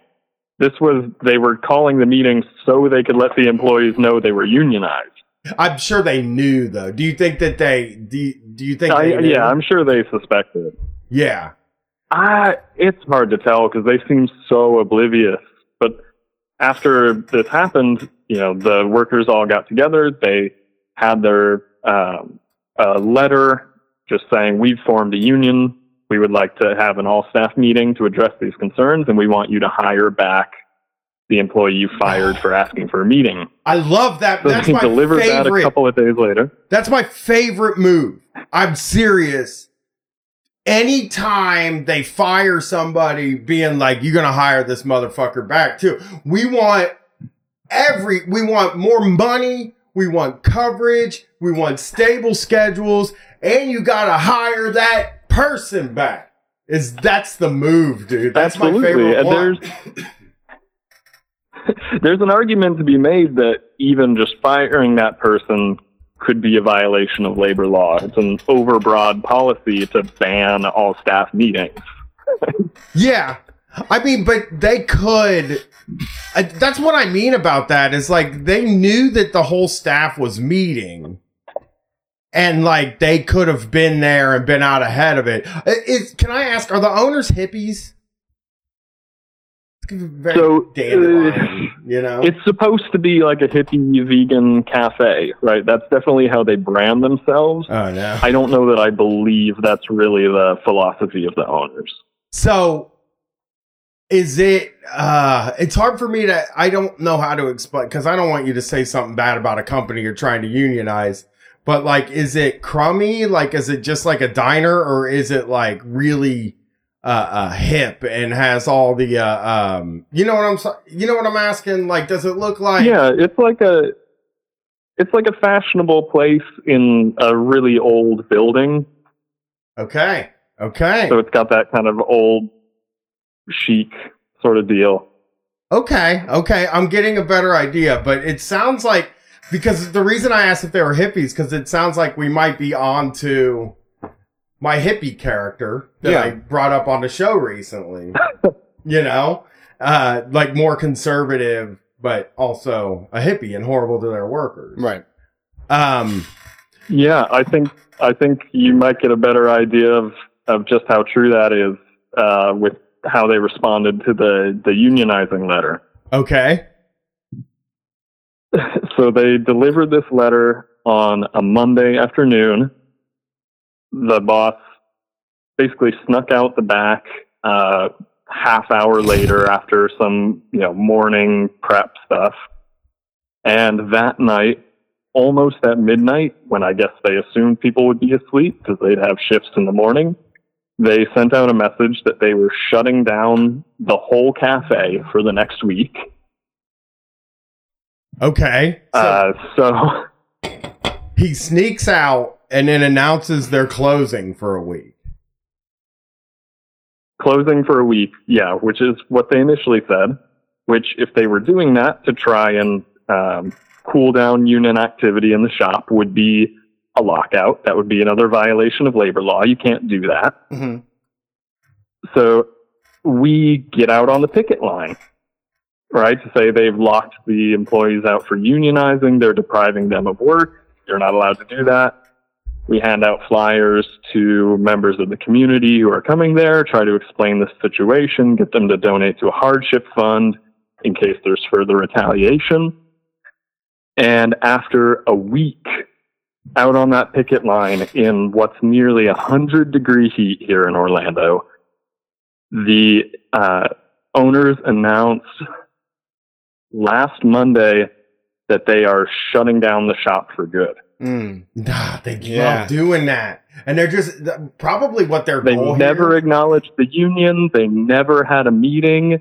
They never said anything on social media. It was just, we'll be closed for a week. At the end of that week, we're closing the restaurant for good. Wow. So Wow. yeah, they probably it's it's like it's like running a bad muffler shop. They probably can just roll it into another place. They'll probably just open it up a similar a similar place. rebrand. and yeah, and just fuck people over for two years until they get into the situation again and do it all over. Yeah, what it sounds like they're gonna do is because they now they have that anti-union thing as part of their thing. Like they have the anti-union stink on them. What they're gonna end up doing is closing and then reopening with a completely different concept, but basically the same food. You know, like you just move stuff around. You're not Yeah. you're not dandelion. You're like a, a, a farm to table extravaganza or something. I thought. I mean, That- dandelion cafe is not like very good either. Yeah, we, Well, we farm to definitely table think that they're probably going to try something like that. Wait, Like they obviously don't really have any understanding of labor law, and if they were to close like this and then reopen a similar business, that would be another violation because they're clearly shutting it down just to stop unionizing efforts. They could get dinged again on labor law violations for that. But what they went ahead and did is just today posted a thing on their website that they're that you can open your own dandelion cafe in your community Cool. using their name and their branding and all this. stuff. right. who wants that? Turnkey. Great name. It's a great brand. franchise. It's not a great name. There's better names. FTE. FTE, Farm to Table Extravaganza. Uh, uh, but they're not gonna. You'll never. It's FTE. It's like CVS means something. See, but Citizen Value Service. But you, here's the thing, though, is that they're not going to do. They there's no way they will open a restaurant. They're not talented. All these motherfuckers are drug dealers. They sell coffee. That's what they sell, and coffee sells itself, and that's how they get away with it. I, there's no way they could open a restaurant. They're just Well, going it's to a go- cafe. It doesn't mean they do coffee. Is it like a coffee shop? It's uh, coffee, and they do food too, but I think it's kind of coffee first Ah, and vegan food as well. okay. Brett, Brett was right. I cut him off there. I mean, cafe doesn't always mean coffee. I learned that once. Uh, I never. I would never eat at a cafe. yeah, I feel like the ca- the food is always second. yeah, yeah. I mean, well, I went to a cafe once and I asked for a cup of coffee. Uh, it was a cafe down at the end of my street, and I was like, I want to. Can I get a cup of coffee? They're like, we don't have coffee here.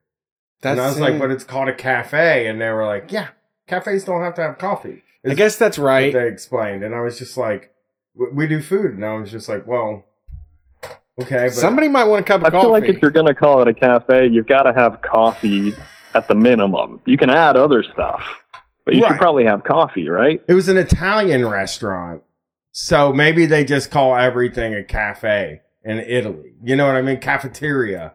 Cafe really is cafeteria, is what that word means, right? Maybe. And uh, FTE, FTTE will be a place that recognizes the unions immediately. Now, the food will not be farm to table, but that'll be in the name, so it'll be heavily implied that it's farm to table because we can't afford farm to table right now. It's an epidemic. It's Ca- a grilled cheese restaurant. Cafe comes from the French word meaning coffee. Cafeteria. Okay. I mean, that's just a smart mouth thing. Then what does cafeteria mean? Uh, I don't know. Coffee-teria? You know what I mean? no. I mean, I'm just at because cafe, coffee, coffee-teria, co- Yeah. is that what it stands for? I get. I uh, it, it, when I tried to type cafeteria, it brought up the cafe thing again. Okay, okay. Well, Oh, is a type of food location where there's li- no little or no wait staff. That's where you just pick up the food. They just have all the fruit plates sitting on a pile of ice. They got like the guy that will maybe a guy will carve you some roast beef sandwich, but cafeterias are like buffet shit. kind of embarrassed about that one. I thought cafe was short for cafeteria, but uh, Who would? How would you know? How would I know? Yeah, I don't know. It sounded right because cafeteria starts out with the letter C A F E. right. And I don't think teria means anything. I don't think that Shouldn't- has like a root meaning. It's just they Let's just do it. added Let's it. do it. Teria. What does that mean? So there, there's one other concern with the uh, the owner here is you know they get out of the illegal lockout charge if they actually shut down, right? You can't force them to keep their shop open Right. if they decide to close it. But if they don't actually close down, then there you go. With an illegal lockout, it was just retaliation. You're firing your entire staff for unionizing, which you can't do. how do you uh, how do you like they know the difference? How do you like make a distinction between whether they did that or not? So they have to actually dissolve the LLC and liquidate their holdings for it to be an actual closure. And this owner has faked closing the restaurant once before. Ooh. They, uh, the Pump fake. owner, uh, Chris Blanc, uh, opened this restaurant initially with his then wife. They, I guess, were splitting, having some uh, sort of divorce happens. and he tried to take the restaurant, saying it was his idea to open it, all that sort of thing. Threatened to shut down the cafe, and you know won that case. And then afterwards, his wife went online and said something about how the cafe was, you know, she had the idea to open the cafe and it was her dream. So he sued her for Her attorney's fees over claiming it was her idea. And during this process, he had claimed that he was closing the cafe, never actually filed the paperwork to shut it down, and then, of course, opened it back up again. So there's a chance that they may still try to do that, uh, which, I mean, go ahead. I would love to get them in a lot more trouble, but um, yeah, we really just can't trust anything that they're claiming that they're doing. Yeah, that's I. Yeah, that sounds like a horrible, horrible person. I do think that though you're on the path. I think that like the union can win. I mean, obviously, you know they're. I mean, if they close the store, they close the store. But this guy seems like like you're you've outmatched him over and over again. Like he he's a disgusted dad guy, and probably you know, and uh uh bad name for his restaurant and also uh uh he's not doing anything right he's gonna slip up and break a law and does that get them fined if Oh, they've, al- happens? they've definitely already broken the law. Closing the restaurant can get them out of a lot of it, but filing an unfair labor practice with the National Labor Relations Board, we can make sure that they're not allowed to open up another restaurant and just do this again. So at this point, they can get out of a lot of it if they actually shut it down. So there's enough against them to file for a lot of violations of labor law. And if that goes through, it really just the best we can do is make sure they don't do it again. Okay well is there any way we can help Yeah, actually. Uh, so the union uh, uh, that the Dandelion employees formed is called the Seeds. They're on Twitter and Instagram at at the underscore seeds underscore. I'll put that in the chat also. But the seeds with underscores on either side of the, uh, the word seeds. And they're still raising money for a hardship fund, not only to make up for the money they lost while the restaurant was shut down and they were on picket, but just to hold people over until they can find something else because unemployment is so high and Florida has deliberately made it as difficult to actually get unemployment payouts as possible. So yeah. if anybody can donate to that hardship fund, that would really be amazing. All right. That sounds great. Yeah. Thanks for calling in and, and keeping us updated. And uh, please, listeners, help help them out and solidarity to y'all. Yeah, thank you all for uh, listening to my long story. Oh, it was a But, uh, great Those story. owners fucked up a lot, and it took a while to, to explain all the ways they messed up. Not Yeah. a problem. Thank you for Wow. calling in. We really appreciate it. Yeah. Ha- have a good night. Peace. Yeah, thank you guys so much. Um, that was Labor Lifts on Twitter if you want to follow him. Um, we are going to take a break right now. Uh, 501, you're, you're next in line. Uh, this week we have music for Never Better from Never Better. Uh, they are out of Portland, Oregon. Uh, you can find them at neverbettershreds.bandcamp.com. Once again, that's neverbettershreds.bandcamp.com. We'll put that in the chat. Uh, I hope you like the music. We're Street Fight Radio. We'll be back. Peace.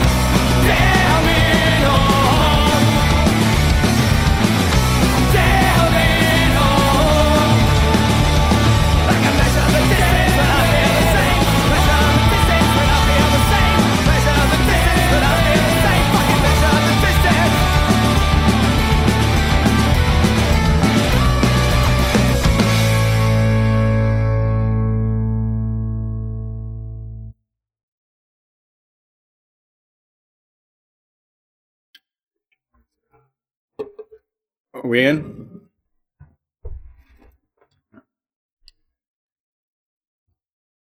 All right. Hey, everybody. Welcome back to Street Fight Radio.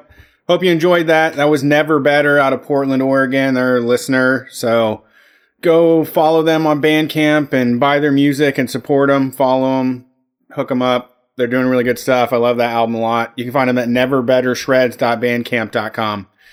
All right. We are back taking oh, calls. I'm ready. I'm ready to go.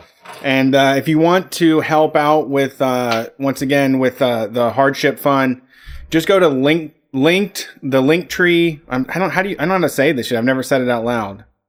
Link tree slash the seeds, All right. and it's a dot ee. I don't I don't know how Dot to say that. EE. It's L I N K T R dot ee slash the seeds. Okay. Yeah. Okay. Right on. Linktree. Love it. Linktree.ee.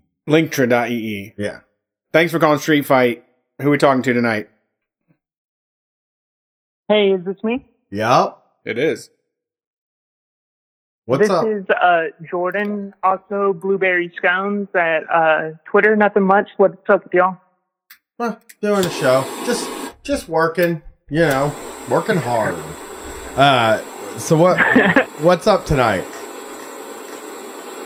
Nothing much. I just actually wanted to know if y'all. Uh, I wanted to give a warning, kind of, to all the other Street Fight listeners. I wanted to talk about my time and becoming a, a contractor. If y'all want to listen. Yeah, absolutely. Yeah, absolutely. We like to hear that. So this is kind of a, a warning to anyone, I guess, that ever gets a um, a contractor job anywhere. Um, you want to fight for your own rights because whenever I started working at uh, a, facility contracting, doing some IT stuff, um, they uh, I, I found out that like one my the people I worked for made like two times the amount that I worked for. So the company that I was contracted out to would pay the company, you know, three times what I made essentially. Yeah. And the company that I was contracted from made two thirds of that and I would only make a third of that. So I, I wasn't, you know, I had decent money, a little bit above the minimum wage for my area, but, um, still not, not great money. And, um, they also like they don't they made it very vague going into the contracting process to make it you know sound like you don't have um any um like say in the matter right so you can't talk uh, negotiate about your wage and stuff like that because they made everything so um opaque I Mhm. would say. So we also didn't have any sick days. So I worked for six months and we didn't have any sick days. When our company um, got days off as a company, we wouldn't get that time off. So you would have to make like, you would have to work like 40 hours that week Right. in four days in order to like get your full wage, right? So I had to work several like 10 hour days. Um, and they put the, the like contractors kind of together. So with no sick days, you kind of like, if anyone got sick, there were a couple people that got sick. So, you know, you're by these people that are sick and you can easily get sick, but you don't have any time off or anything like that. So, Yeah. Absolutely. I uh uh and that was just like did how did you like get in there? Did you get there through like a service? Yeah, so uh, I was I, I recently graduated from college and I did um, computer science as my degree. So this person called me up and saw my LinkedIn and saw that I did Java. So and uh, um, C programming and stuff like that. So I did programming for this company, but um, from what I understand, the contractors contract for like programming and IT and stuff like that. So they called me up and they were like, you know, we're looking for someone to do this. Do you do you want to go in for an interview at this company? And I was like, yeah. And then I went for the interview and I got the job. And then like the company I contracted from kind of was like really vague about when I start and stuff like that. You know, kind of made the whole process um really like to where you didn't question anything. I thought, you know what I'm saying? So you didn't like ask for more when Yeah. you got your job. But I, so like whenever you get those jobs, oh, go ahead. Sorry. I, it just uh uh it always signing contracts is always like such a weird thing because you know that you should read it. Everything in you knows that you're supposed to look and read over the contract. You don't. Because you know also that when you go to read it, it's not going to make any sense to you because you don't know the, the legal stuff. Like it doesn't matter if it's a bad contract because you're not going to be able to tell anyway. They, they intentionally make them so that you can't tell you know what's in the contract. Right, and also people are in a position where Yeah. like you, you you really what are you going to do? Say I don't like this contract, and they're going to say, okay, you don't get money from us, then you're not hired. That is true. I mean that is, that's really and and that's you know because you hear a lot about programming and stuff like that, like computer programming. Is that like people feel like it's a really good job because a few people make a bunch of money, but a lot of people are just contractors that don't have any benefits and have a really like uh uh I don't know, they're it's it's just like it's as uneasy as any sort of bottom rung job that I've ever had. You you still feel like you're on a razor's edge the whole time you're doing it. Yeah, and nowadays, like a lot of companies are going to like contract to hire type stuff if they do want to hire you, right? So you have to go through a contractor for at least like six months to a year before you can even get to one of the the decent paying jobs. Yeah. Yeah, absolutely. That that's also very true. I and like it is a real way to toss a few months down the drain too if they don't hire you, right? Like going from contract to hire. I know people who have worked at places for four, five, six months under contract in a contract to hire system and not ended up getting hired. And it's not even it wasn't even just like they were a bad worker or anything like that. It was just like there's only so many spots and they can only hire so many people. So, I mean, you don't have to be like a terrible worker to not be able to get the job as a as a contractor. You- know, there's because they're gonna cut good people at times. You know, that it's just at some point it gets to a number where they have to cut also good people too. Yeah, and uh, kind of going off of what the last caller was talking about, you know, unionizing with contracting jobs, that's really hard because, you know, you work for this company that kind of just outsources you. So no one from your company you work with. So you don't even have a chance to unionize really because, you know, there are people that are full time at the actual company you're contracted to and they're not going to unionize with you. You know, they're not in the same company as you, so that's not going to help you at all either. Right. That's you know? something I've so heard. It's, uh, it's a That's something I've heard a lot about contract work too, that you're bringing up is that like there's a very clear separation between the contractors and the permanent employees, which makes it very, it, like it's hard to even have solidarity. It's like it's such a one, it's like one side of the, one side of any conversation is more powerful than, than the other side, you know?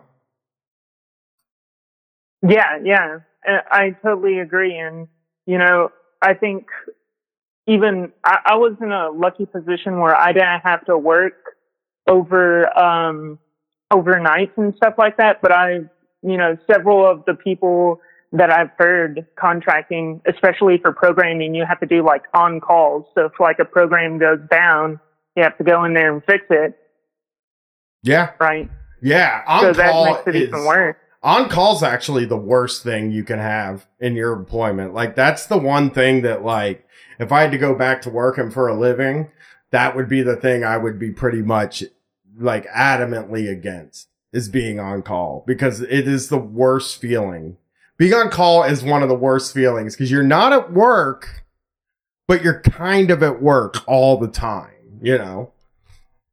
You can't live your Yeah. normal life because you're stuck having to be ready to come into work at any time. Yeah, exactly. And it, not only that, but like, you know, you can be on call and they call you at like three o'clock in the morning and you have to work on something for, you know, an hour and then they're expecting you to be in at six o'clock in the morning after that. You Yeah. can have those calls several times a night. Yeah, that is a like an actually good point. I guess like uh uh what I think is that the organizing almost kind of has to be around making contract work not the norm. Like we have to keep pushing to not allow them to because everybody's going to be a contractor at some point, an independent, you know, cashier contractor. Yep. well, Yeah. thanks for calling in and uh you know we're gonna end this me and brett when we run for president there's not gonna be any more contracting Well, thanks. read Uh, your actually, uh, contract plug, yeah go ahead can I actually plug something real quick? 100% Uh, so I just started a podcast called A Great Leap Somewhere. Uh, we kind of just talk about current events in our area. So I'm in the Arkansas area and we talk about like COVID. We're going to talk about, uh, you know, renters unions and stuff like that and renting because, uh, Arkansas doesn't have a guarantee of reasonable inhab- inhabitability. So, uh, like, you know, if you don't have AC in your, uh, apartment or anything like that, you know, you, you're fucked. You're just really hot and stuff. So uh, we're going to be talking about a lot of that stuff, and we just put out our first episode today. So right on That's check it great. out Yeah. thanks for calling in Keep it rolling. yeah do yeah, no week problem. And uh, everyone can uh, follow me at at Blueberry Scones on uh, on Twitter if they want to. do that I, I i would but i can't get on my twitter so i'm i'm really in yeah, rough. I heard. have a good night Yeah, it's okay. Yeah, you too.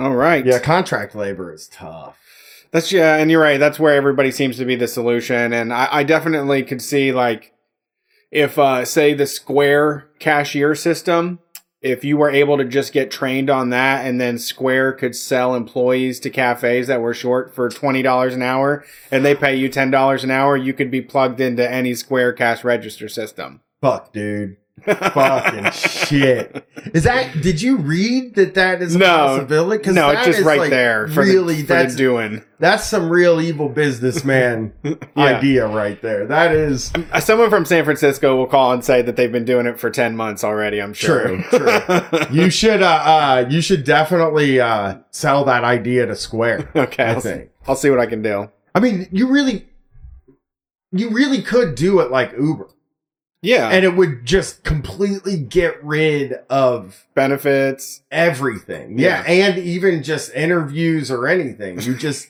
everything's done. No schedules. Yeah, you just hit up an Uber and a person comes. I don't think customer service based businesses will like companies Yeah. that actually care about customers, but I I could see one a small business using it for sure. Yeah. But I could also see like you know, McDonald's not being opposed to something like that. Well, and if you also if you're running um if you're a small business, you're running through people constantly. Oh my god, yeah. Yeah. All right, next call. Thanks for calling Street Fight. Who are we talking to tonight? Hey, Brad. Hey, Brian. It's Haley. What's up, Haley? How's it going tonight? It's good. Um, it's my birthday today. Amazing. Well, happy birthday. You do anything Thanks. special Yeah, for your birthday? 26. You do anything special for your Um, 26? not really. Why not? Oh, Um, come well, uh, well, I am. I'm at home. Um, and uh, I don't really want to go anywhere today. Uh, I've been dealing with like, you guys know what GERD is? yes. Like acid reflux and stuff like that. So it's been. It's. I've had really bad for two months, and it's not going away. So it's been. It's been hard to to like really do anything. Um, but uh, this is also, you know, it's shitty because my health insurance runs out now. So, Ah, um, and I've applied to like, yeah, uh, applied to Medi-Cal, but um, I'm still waiting. So I don't know what that's going to be like, but um, yeah, I'm not to be all depressing or anything. I No, did. it's I do have happier news. okay. Uh, I um I I have been on a tropical like shirt kick recently. Um, the past like two months or so, Mhm. and um, my dad surprised me with a a sh- nice shirt that I I did like a, a weird thing, and you know you, you know the rule is you're not supposed to like look at the price of a gift like that like rule I guess that nobody really explains why is a rule, but I guess is one. Um, uh-huh. and uh, I looked at the price. It's like a hundred dollar shirt, and like this is the most expensive article of clothing that I own now. And it's like, well, Is it really comfortable, I, used though? to Buying like twenty dollars. Oh, it's a nice shirt. It's got parrots on it, dog. Um, Oh, it rules. Um, it and uh, I thought it would run a little small, um, but it actually is pretty perfect. Um, you know, and uh, y- I I usually am used to spending like like I said like twenty dollars on like jeans at Target or something like that and whatever. So this is to own a one hundred dollar shirt is kind of unusual. I've Yeah, been but, saying um, that. I've been saying that you on on the show week after week. I'm wearing a hundred dollar shirt right now. I Um, should have said that. really? I yeah. I actually don't know the ex- It's, it's a exact T-shirt too. It doesn't even have buttons or a collar on it. but it says U.S. mail in pink, really Right. big. That's cool. Yeah, it doesn't have anything else on. That it. is cool. No, I want that shirt now. the thing is, just don't let it No, scare I, you. I um, mean, there'll be more expensive clothes, but just don't let it scare you. Just wear it like you would your other shirts. Yeah, do that for real. Oh, I just totally did that do. the other day. Yeah. Yeah, don't don't be like I'm Yeah. not gonna wear. I'm just not gonna wear this shirt.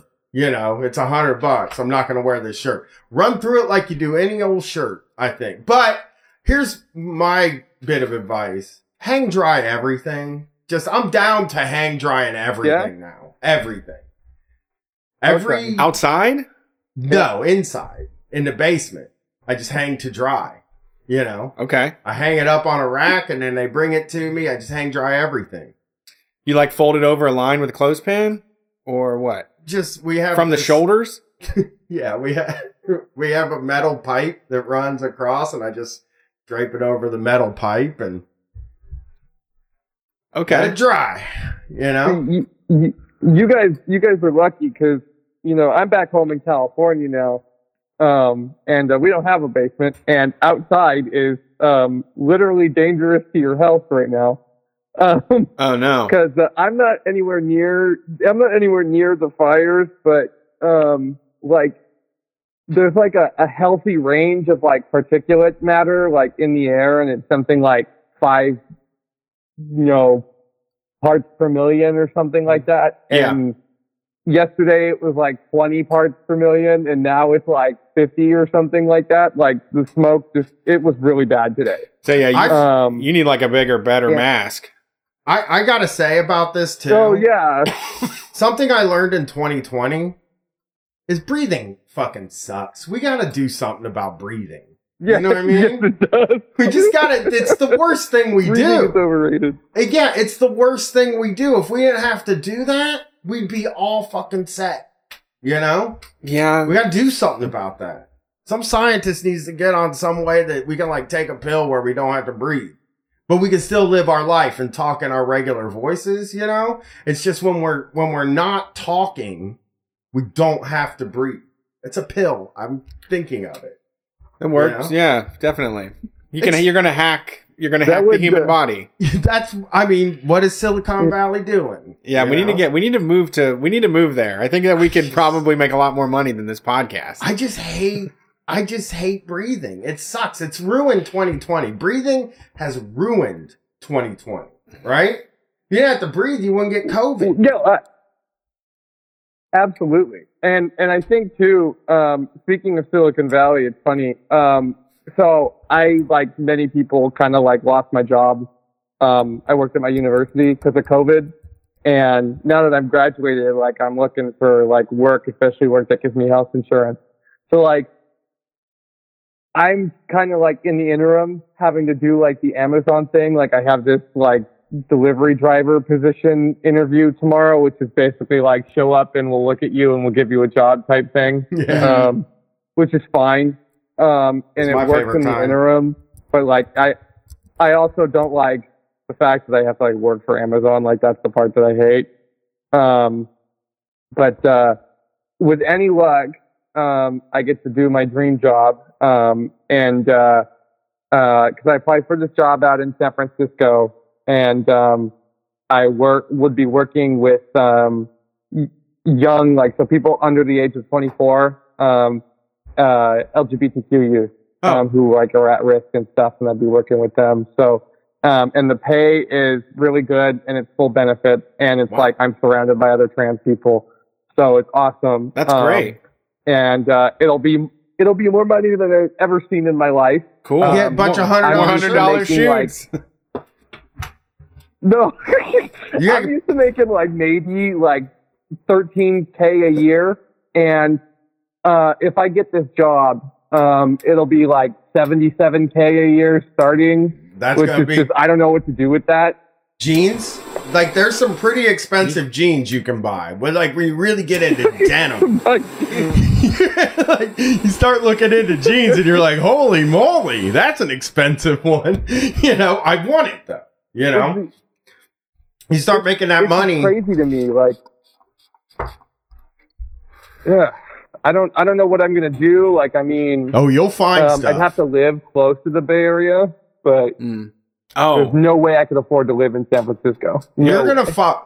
Trust me, you can find a six hundred dollar a month apartment making seven. No, I'm saying okay. you could find a six hundred dollar a month apartment making seventy seven thousand dollars a year, and you will figure out a way to spend all that money. I promise. I mean, maybe you're thriftier than I am as a person, but it seems like every time I make a little more money, I just spend it like right away. Where it's like, hmm, now I'm broke again. Like I'm broke as shit right now for the next like four days Mhm. you know?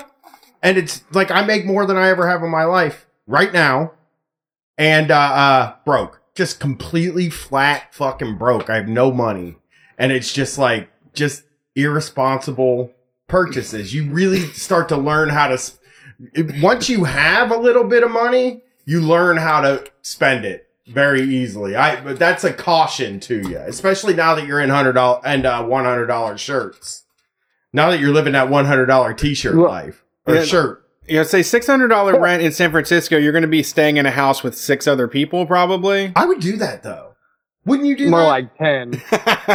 a dorm. You're going to be living in a dorm. yeah. I would do that if I was single. To I get wouldn't. hundred dollar shirts. But what? But then, like, yeah, uh, yeah. No, okay. they would. Go They ahead. would be like. See, in, in, in, in San Francisco, you know, people with six figures are struggling to live. yeah. You know, like, and that's nuts to me. Like, San Francisco is a nightmare of like the the, the nightmare blend of like neoliberalism and like the the Silicon Valley like technocrat. Like, I don't. I mean, I suppose it makes sense, um, but I also don't understand how like these insane like tech dipshits that live in the area can also be this bad. Like, I mean, I guess the ineptness goes hand in hand, but these are the same people who like will literally trespass on people's property to steal like unfiltered water because they think like raw water is like good for their Yeah, brains, that's but they just shit, keep getting though. like yeah, they keep getting like prion diseases and stuff like that because they keep Right. drinking like this water that's like hyper polluted, Right. and yet these same people are in charge of like San Francisco city government. I'm, No. I'm I'm saying when you start making some cash, you do also your food. All of a sudden, your food bill is like ex- exponentially more. Because I was thinking about how I used to go and buy groceries for me, Katie, and Gwen. Uh, $150 for two weeks. That's what I would spend to get groceries for the three of us for two weeks. And hmm way past that. We've blown way past that now. And I'm like, what are we buying that's so different? But what it is is like expensive ingredients for everything. It's Produce. stupid. Produce drives it Yeah, up. I buy a lot of pro- more produce than I did back then too. I bought pineapple today. Yum. I'm appling it up, you know. Well, good luck. I hope you get the job. If there's any, if you need a reference, Me too, Doug. I'm, I'm there. You know. Yeah, you we, you're employed for us Thanks, Brian. briefly for modding the uh, Street Fight group. So yeah, we can give you a pro- professional reference. Oh, thank you. Yeah, we will be your I would reference. appreciate that. Yeah, just let us know what we can Brendan. do, and we're down to help. Thanks for calling in, Haley. No problem. You guys have a good one. You too. Peace. It was very fun. All right. Let's see what this. Seventy-seven grand, man. That's a good one. That's great. Yeah. But it is tough. I mean, that was like living in uh, DC with like about that much was what Erica was making. But, you know, Yeah. I was making zero. Yeah. So it was three of us and uh, the stuff just blows you away. I mean, I had like a, I had real agoraphobia. I didn't want to leave because I was just like, it was going to cost me thirty or forty dollars. I'm going to lose forty dollars if I leave and do something, like Yeah. to pay for trains, to pay for a sandwich while I'm out there, just tolls. Everything was like a fucking I, landmine. it feels like that whenever you go to one of these major cities. LA's not like this. Yeah, But every time you go to one of these major East Coast cities, it's like every minute you're pulling your wallet out. Yeah. Every couple of minutes, it's Oh. like you're pulling it out, swiping it. somebody looks at you straight in the face and they're like, "It's thirty five dollars to park," and you're like, "Okay, I guess if you say so." It's twelve dollars to drive across this bridge. yeah. Oh yeah. Yeah. Yeah. You can mail it in if you want. We don't have to. We're not going to ask for it right now. We're sure you're good for it. We took pictures of your plates, anyways. The twelve dollars, you know. All right, next one. Thanks for calling Street Fight. Who are we talking to tonight? Hey, what's up, Street Fight? This is Casey in Philly. What's up, Casey? How's it going? Yeah, I'm alright. Uh, I've been drinking a little, smoking a little, just finished playing Mario Kart with my partner. Nice. You win. Uh, yeah, every time. That's great. That's great. That's how it would be in my house too. Uh, what's going on tonight, Casey? yeah, I just wanted to, uh, call in and, uh, complain a little bit about how bad my school's been fucking me over the past, you know, five months. That Yeah. sounds yeah. I mean, it sounds like that's happening a lot. What's going on with yours in particular? Yeah, so I'm a student uh, at one of the universities in Philly, and uh, I'm going into my senior year, which is very exciting.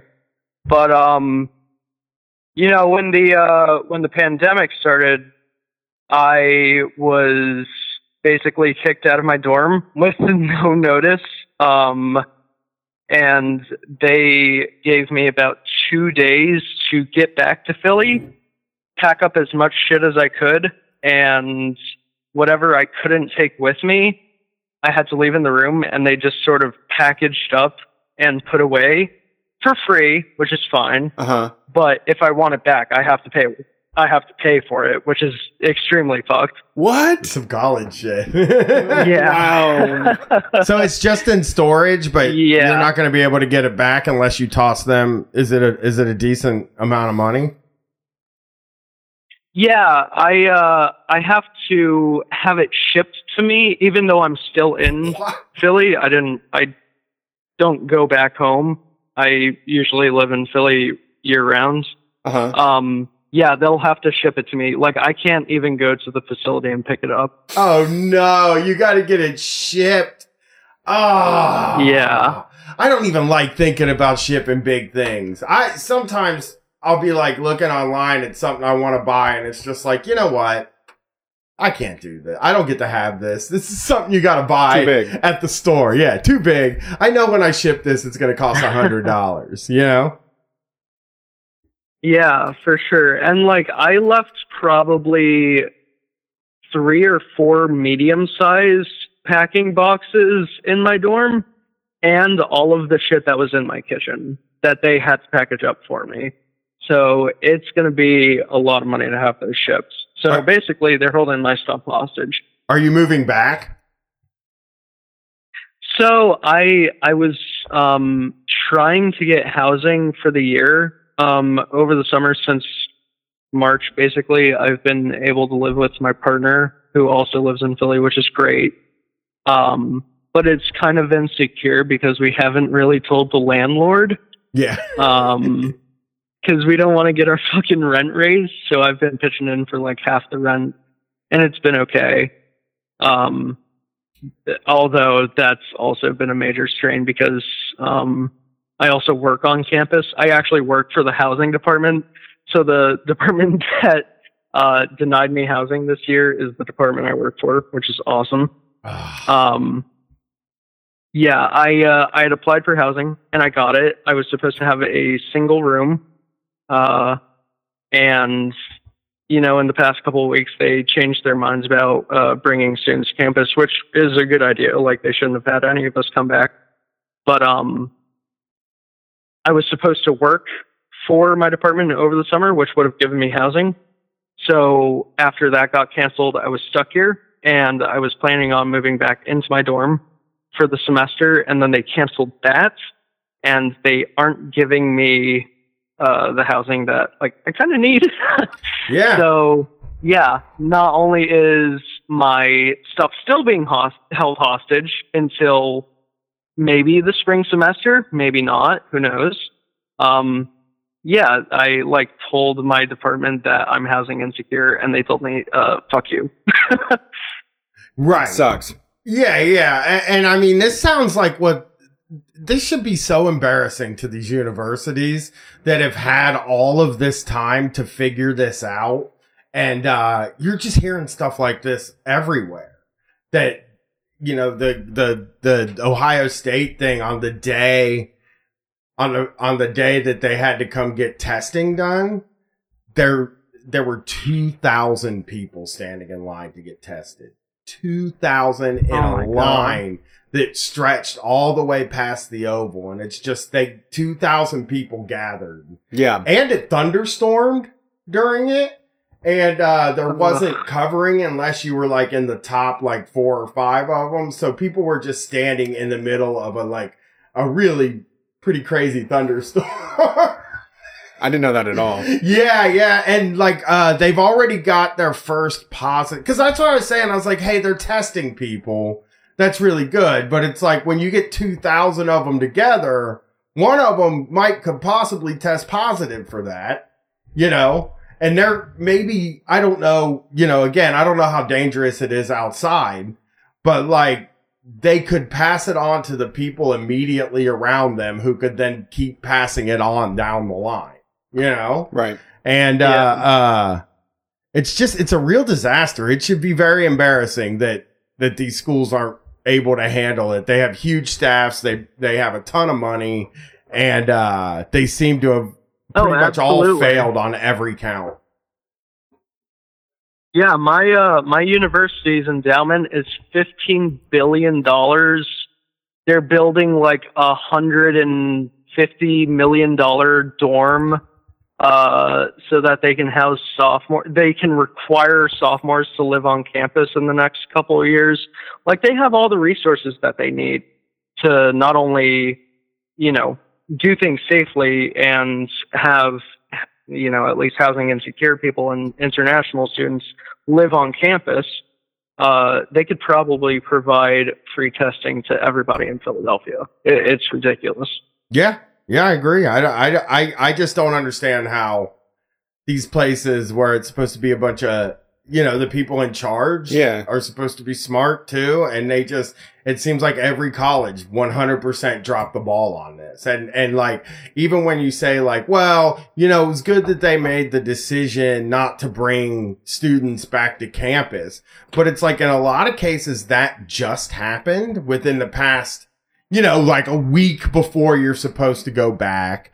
And like uh they it just they don't account again like you said for espe- for like international students because i know a lot of them got fucked when the schools closed too. Like they just didn't even think about people not having somewhere to live when they decided to close these things out. Like in the panic they they didn't even consider that there were going to be people that were seriously going to put out be put out from this. Yeah, and uh, the the short notice means that everybody who did buy plane tickets to come back to school, uh, none of them are getting refunds for their tickets, which Yeah.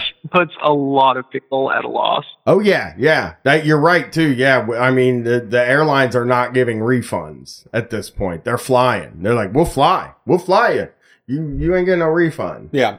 But uh, well, I I gotta say, uh, good luck with the school year, and I hope this all gets taken care of for you. Yeah, I appreciate it. Have a good evening. That's uh Yeah, you too. Good. the college shit is really fucked up. It's just the amount of money the students are paying and and just like it just all is so it seems like so fucked. That, like it's all I've seen is bad. Yeah. I mean it's not it's a rotten institution, just like all the other ones in America. Right. It's like poorly run. inefficiently run or for for money. You know, Yeah, absolutely. University of Phoenix didn't have any problems because they're online. they've been doing great. They've been doing it. You know, Uh, we should be our new uh new sponsor. University of Phoenix. Yeah, Always wanted. I mean, you always wanted to just pick up an extra degree yeah, yeah. late at night. check it out. You know, or like Everest Institute. Yeah. Or, uh, Get serious. I'm trying to think of what the other ones are, but I used to watch those when I was really broke. The commercials in the middle of the night. Yeah, and like you would seriously consider. Did you ever just sit there and be like, "Ah, fuck, I could be a nurse, I guess." You know? What I mean? Yeah, yeah. I could do billing, tra- medical billing and transcoding. yeah, yeah. Because I used to just be like, I gotta be able to get. I mean, this this would be a much better job. Yeah. and like I probably almost that's I've told the story about almost like deciding to enlist in the military at one point because I just felt like I'm not going anywhere. I don't know what to do, and it's Yeah. like the lat. You know, I don't have much longer that I can do this, Right. and it's just like I probably fell for every one of those. You want, something. You want an easy solution. You don't want to like turn your life around. You just want to call this phone number in the middle of the night and get things back back to what you deserve. exactly, exactly. All right. Uh, next call. Brian's gonna take a break real quick. I gotta drain the main vein. Don't say that. Thanks for calling Street Fight. Who are we talking to tonight? Hey, what's up, guys? Uh, I go by Wildman on Twitter. All right. I'm out here in Chicago, uh, taking taking a walk around the the neighborhood with the dog, listening to Street Fight. How you how you doing, Brett? Doing well. Um, uh, happy to be taking calls again. We have a lot of people in the queue, so that was nice, and we've had great calls so far. So doing well. I got to finish the uh, Right. Indy five, Indy 500. I only watched like the first 120 laps, and I'm trying to avoid spoilers. Uh, but I'm going to finish the Indy 500 when we're done. Right, right. So, uh, are you uh, do you like do you like Adderall? Are you are you into Adderall or amphetamines? Mm, not really. No, just cocaine. Not really. Yeah. Right. Adderall. I was. I, I didn't go to Well, see, so- college, so I wasn't around for like the Adderall thing. And uh, I don't know. Something about it is just. It, something about it is gross to me. Right. Well, about a month back, I, I spent like a couple weeks uh, trying to get my hands on a legitimate prescription. I mean, the only time I ever used it before this was, you know, just when some friends would have it. Hey, I got a couple pills. I take them off their hands. And for me, you know, it made my work really easy. I'm, I, I'm, uh, I do accounting. Uh huh. So, you know, and one thing I learned at my office and with all the clients we work with, you know, it seems like the, the only people who are able to get their jobs done are the people who are, uh, you know, for better or worse, uh, using drugs to get through the day. you You're know? right. Yeah. So for, for me, weed's not going to cut it, you know? Yeah. I can't take a drink either. Uh, amphetamines, it really seems to be the, the drug of, uh, the drug of choice for this profession, right? And so I had a, a bit of a journey trying to get a legal prescription, you know. What, what ended up happening was I just straight up Googled, okay, you know, ADHD. That's right. I can't concentrate. I need some medication. I got a disease. I got a disease. I need something for it. I Googled it and I went to the first clinic. And he told me right off the bat in the email when I was setting up the consultation, it was going to be $180 per hour with an initial consultation of two hours, right? Whoa. So I was like, well, whatever. I don't have insurance. I don't have a primary doctor because usually what they, you know, when I read online, like, how do I get Adderall? They usually say, oh, talk to your, talk to your doctor. Yeah. You got to build. I haven't had a doctor, you know. Exactly. I'm not about to walk into, uh, you know, a general practice doctor's office and say, you know, hey, I need, I need, I need amphetamine. Yeah.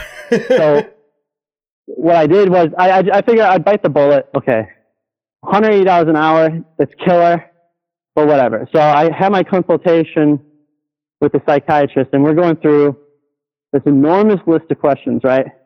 And I don't really have any. Uh, he, he was a he was like a psychologist, like a clinical psychologist, somebody who's more into uh, you know therapy. And I never, although I am fucked up in different degrees, I've never seen a professional, so I, I don't really know how these things usually go. Uh huh. But by the end of the consultation, he was like, "Well, you know, wow, man, it uh, it seems like you have a you're a very, very smart person, a very you have a very brilliant mind, but your problem is is that you don't direct your energy correctly, right? Uh huh. And I was answered truthfully the whole time. Like, Sure. do you have problems finishing your work? Absolutely. Uh, do you have trouble maintaining deadlines? You know, absolutely. In work life, home life, across the board.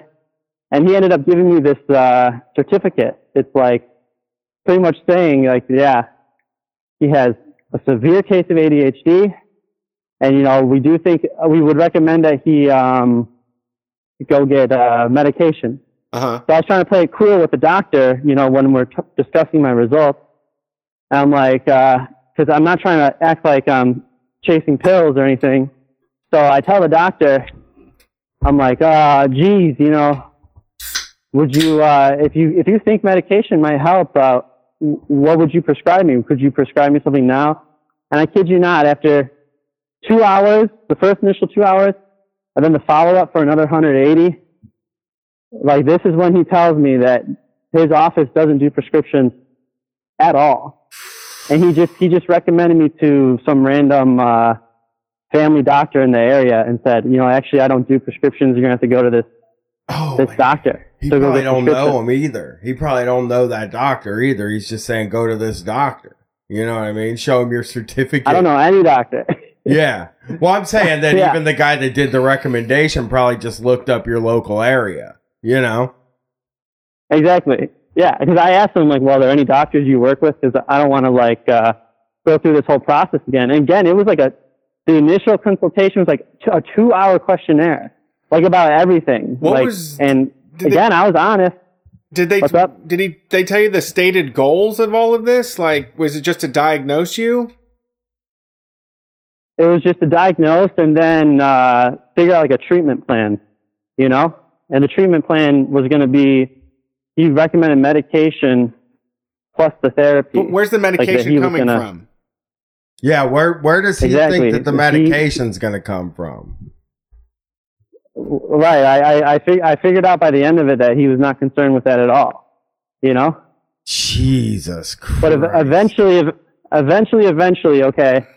I go. I it keep it short. I go to a family doctor. The family doctor recommends me to a psychiatrist. I see a psychiatrist, and he sends me. He's he. It's like 15 minutes. Again, his his rate was like 120 an hour. Okay, I pay it. I pay it for the full hour. It's I'm I'm on a call with him for like 15 minutes. He sends me a PDF. He's uh, uh, like a little self survey quiz. He's like, hey, uh, fill fill this out. And I'm looking at the PDF, and I figured, okay, these are all the same questions I just answered with the other guy, right? So I'm going down the list, all fours and fives, right? Four, five, four, five. Do you have trouble uh, concentrating? You know, all the time, often, four and fives all the way down. And I send it over to him, and, and he calls me, and he's like, oh, I wanted to discuss your results. He says, you know, I'm looking at your results, and uh, I believe that uh, it would. It's very important that you immediately go into, like, it was something like a some type of inpatient service. Oh. And uh, I started freaking out. At first, I thought he was like trying to play gotcha, like, oh, you think you're, oh, you think you need medication? Well, I'm going to like, I'm going to refer you to, you know, an inpatient. Yeah. Like, I'll send you go, straight to the go, uh, hospital. go book yourself in there. Yeah. Right. I was like, I was like, you know, I'm, I was trying to play it cool. I'm like, you know, I'm working with a psychologist and he's the one who, you know, told me to, to go to a psychiatrist like yourself to get the medication. I'm actually, you know, I'm doing really good with my psychologist. I, I, I don't think I need Smart. inpatient. And he goes, well, well, you know, I read your, if these numbers are true, then you mark that you uh, are severely suicidal Oh, all the time, and that you contemplate suicide all the time. You know. Sure. So I accidentally marked fives on the Oh. suicide question. oh no. Yeah, Right. that's not good. So this guy was about he was about to commit me. Oh, jeez. But end the end of the day, uh, I just said, you know, I was rushing through it. I thought for sure he wasn't going to give me the prescription, but he gave me the prescription, and I got to say, I don't. I know a lot of people are in different places with drugs, but these little amphetamines, right? He prescribed me 20 milligrams a day. Uh huh. I take five. Maybe it's placebo, maybe it's just a little bump, but it gets the job done. It's like a it's like a double cup of coffee, you know? yeah, I mean, I've honestly the thing about it is like all the all the Ritalin or Adderall I've had was like very poorly chopped up, and I was like trying to snort it at like three thirty in the morning. Um, but I imagine that actually You're not doing spreadsheets while you're doing it, right? yeah. But I mean, I I have there are some times when I had like some extra coke from a tour or something, and I did it while I was working, and was like, maybe I do need to get some sort of like medication. Like I do have ADHD, uh, and I've never been diagnosed with it, but I've started to talk to my doctor about it um, before COVID happened, and that kind of just that that kind of just was a reason for me not to to talk to my doctor for a while. So, but that is um that is a lot of fucking money, like yeah, to, it's a lot. just to get there. I know. I was out almost five hundred dollars because I don't have insurance. And then when I went to the Walgreens, I was like to get my prescription. Uh, th- they said, okay, it's going to be eighty dollars per bottle. And I was thinking, wait, what? That sounds like a lot. I thought, I don't know why. I know, you know, Bernie Sanders. He says prescriptions are expensive, but you know, I never really had a. I've never really been. ha- Luckily, I've never needed any prescriptions. So I asked her, I'm like, well, oh, okay, well, what about the generic option? I was thinking there'd be like some type of great value. I want, you know, I want great value amphetamines. And she's like, that is the generic option at 80 bucks a bottle. The Yeah. non-generic option was $500 a bottle. yeah. Wow. Yeah. I mean, the, they they really. I mean, I can't imagine trying to pay for the prescriptions I'm on without insurance. But and you're right though. This is what's expected. My my wife had to go to the hospital after doing taking too much of her prescription Adderall because she was trying to get meet a deadline in college. You know. yeah, and it's very popular mm. and very overly used to like by people just to like work 60 hours a week yeah, you know yeah, to get the job done, man. But uh, yeah, it's ex- exactly. I don't have any other choices. Like if it was up to me, my personality doesn't need stimulants. You know, maybe maybe once in a rare night. yeah But Brett, you know, you say that you know you could see yourself as fitting the profile of ADHD, and you know, I don't mean to be offensive to anyone, but I do think like a lot of these diseases, things that they pathologize, it, it is definitely based on like what the current system expects of you. So just like that kid who's like not paying attention in class, well, that's a pathology. You have a disease, you need a medication, and then and then likewise, it's like, well, you know what, man? Maybe the society is diseased. You know, that's what I'm thinking. sure yeah, i'm yeah, down with that I'm wild with man, you. wild man speaks the truth yeah. I'm the I'm the same way. It's like I could probably. I just don't see a problem with using something to get by. I guess. yeah You know, Well, I mean, I I, wouldn't need anything if the pressure to.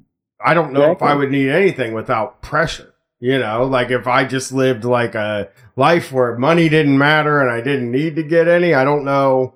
I don't know where I'd be. I, I, I would think my anxiety would be more manageable in that case. But you know, one more link with the ADHD, something I was thinking about, and like using amphetamines to treat it. uh-huh You know, my history is a little shaky, but if I remember correctly, I, I think it, I think it was like the U.S. military or Nazi Germany who who began developing these amphetamines to use them on their soldiers, right? yeah battlestar galactica to did it make them a little wild and yeah and uh it's kind of perverse that they made their way into you know working people's systems and i think that in my experience uh you know my parents never really took me to the doctor to you know poke and prod me figure out what's wrong with me. But i think that a lot of real high strung families like maybe maybe i'm characterizing them wrong but it seems to me like a lot of like middle class like well-to-do families, you know, if little Johnny is not performing exactly how the mom and dad like expect them to, you know, in their in, in their schoolwork or whatever else, they think it's something wrong with them that needs to be corrected, and they do go for those pills. And I think that I know people in my professional life who have just had an amphetamine or an Adderall prescription like since they were young, and they really are high performing people. Like it really did, it really is like a, a cheat code, like a super boost of sorts. And you know, earlier the call, like you know, talking about San Francisco, like and all these different uh, tech ideas they have.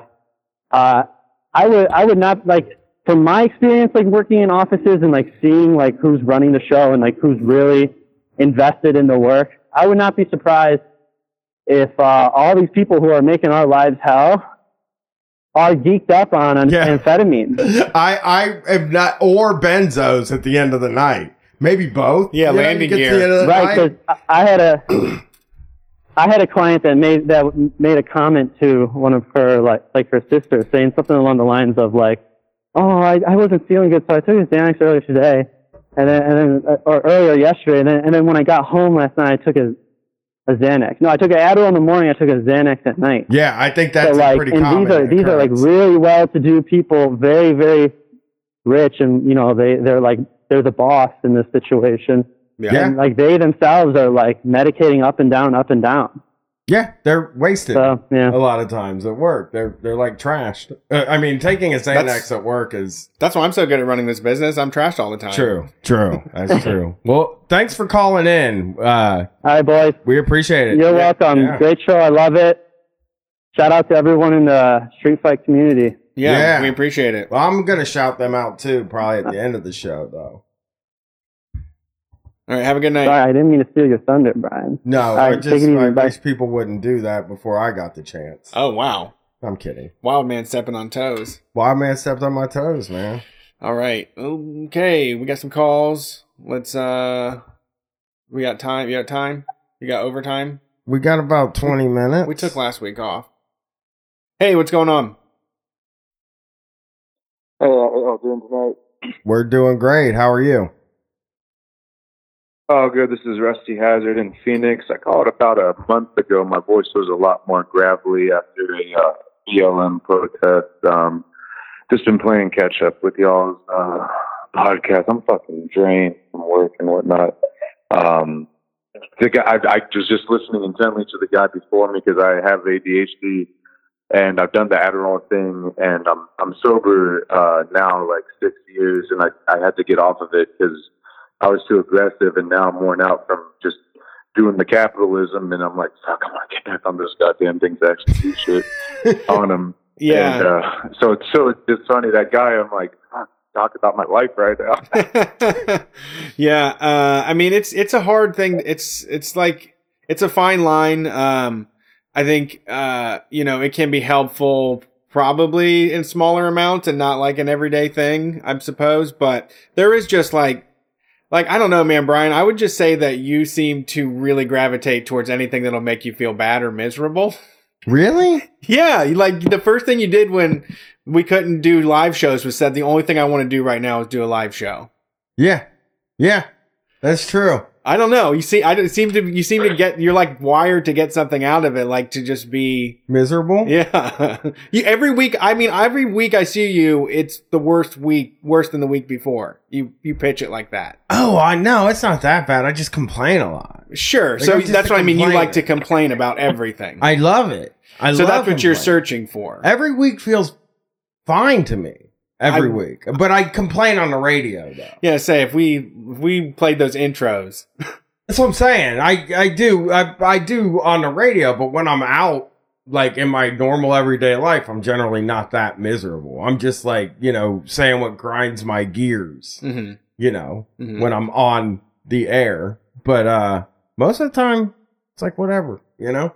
Sure. But I, I do feel like I'm in a catastrophe all the time. Yeah, that's what I was referring to. Yeah, yeah, yeah, yeah, yeah, yeah. Yeah, I'm just terrified. I have a lot of anxiety. It's Yeah. weird. I can get it down, but they don't. The stuff that makes it kind of dissipate, I can't. I don't have. Can't Yeah. get. Yeah. So it doesn't like. I try not to like. I'm like, ugh. I'm so annoyed by that. Yeah. So what's up, Rusty? Uh, no, just I had a couple of things. Uh, uh, what first, uh, a t-shirt idea. Um, I don't know if Brian knows off the top of his head the exact date that the uh, subway incident uh, happened with the uh, the robbery, and his boss was a dick to him. Um, but if you know that date, you could make like a street fight logo with the subway logo and that date, and just say "Never forget." I think that'd be a funny uh, T-shirt for like the avid listeners, you know Yeah. um, because you mentioned it a couple weeks ago. Um, but uh, the other, oh my God, when you all were talking about the um, that uh, the, the the is it the Air Force, the Navy band? Um, yeah. Max uh, Impact. Max, That's my shit. do you do you know like like what like like the term Max Impact? Any kind of like street uh, value to that, or like any other connotation to it? No. I I think. that- Okay, so like you go go ahead. no, you go. You go. If you know, I I'd like to hear it. So so you know what poppers are, right? Poppers. Yeah. Yeah. Okay, so like there's this new drug within like mostly like the gay scene, and it's a it's a it, it's pretty much just a spray, and it's like an ethyl nitrate or some bullshit. Amyl and, um, nitrate. it's called Max Impact. So like it's it's pretty much you spray it on a cloth and you give it to somebody that you're uh that, that you're you know you're having sex with and whatever. It kind of loosens them up like poppers. So the whole time you guys are talking about this pro military thing called Max Impact, that's the image I have the whole time of just like they don't know that like what it is. I gotta tell you, it's much cooler than when you actually watch Max Impact perform. They are like the least cool uh, uh, group of people I've ever seen make rock music. I don't know. I just think so much of their splice their like their music videos it's just some like guys getting down with each other. Okay. Taking those party drugs. Yeah, we should. We maybe we can make a, a music video for them. Use their music to pu- maybe a little bit more exciting video experience for Max Impact. Oh, that'd be funny. I mean, it's mostly And- old people and you're watching their kid in the vid, their kids in the vid. Like the comments are all like, "That's my son at at three minutes and forty two seconds coming out of the water," and you're like, "Oh, impressive, cool." Max Impact rules. Uh, uh, you were talking about, um, I think it was two weeks ago, the um, like the the quote unquote spiritual trademark people who have the cognitive dissonance of like also being like Trump supporters or just like democratic liberal. And I don't know man just being in like 12 step rooms as a leftist um, I make it work for me but it's just bizarre to me how you can like have this this uh, message of like altruism and and spirituality and love and yet like support these vile things. And it's like it's just like a whole culmination and like persona and whatever. And it just like I see it every day. And, and I just don't know how I, I think Brett hit on it like during that um bit. But it's like I had like a, an own epiphany. Because you kind of go through stuff in your head like it's just it's some I mean being an addict and being a fucking leftist you get you get like down and depressed and suicidal and all this other stuff and you're like I wish I was you know uh uh uh either black pilled or just uh not woke or this and that but like I don't know I just see people who are just vile and then they just they don't know how to process their feelings or process like the bigger picture at hand so like you know there's nothing to be uh uh, coveted by these people that seem like um, like they're in the dark or whatever. Like it's it's it's just it's just a, a sad state of affairs for anybody to um, uh, just be in support of any kind of like this capitalist, like just brutalist landscape that we're in. So it fucking sucks, man. It's it's it's it sucks. But I know you guys got some calls and whatever. I don't want to take too much of your time. I love you guys so much, and uh, thanks for letting me bullshit. Yeah, well, thanks we for calling. We appreciate it. love you too, Rusty.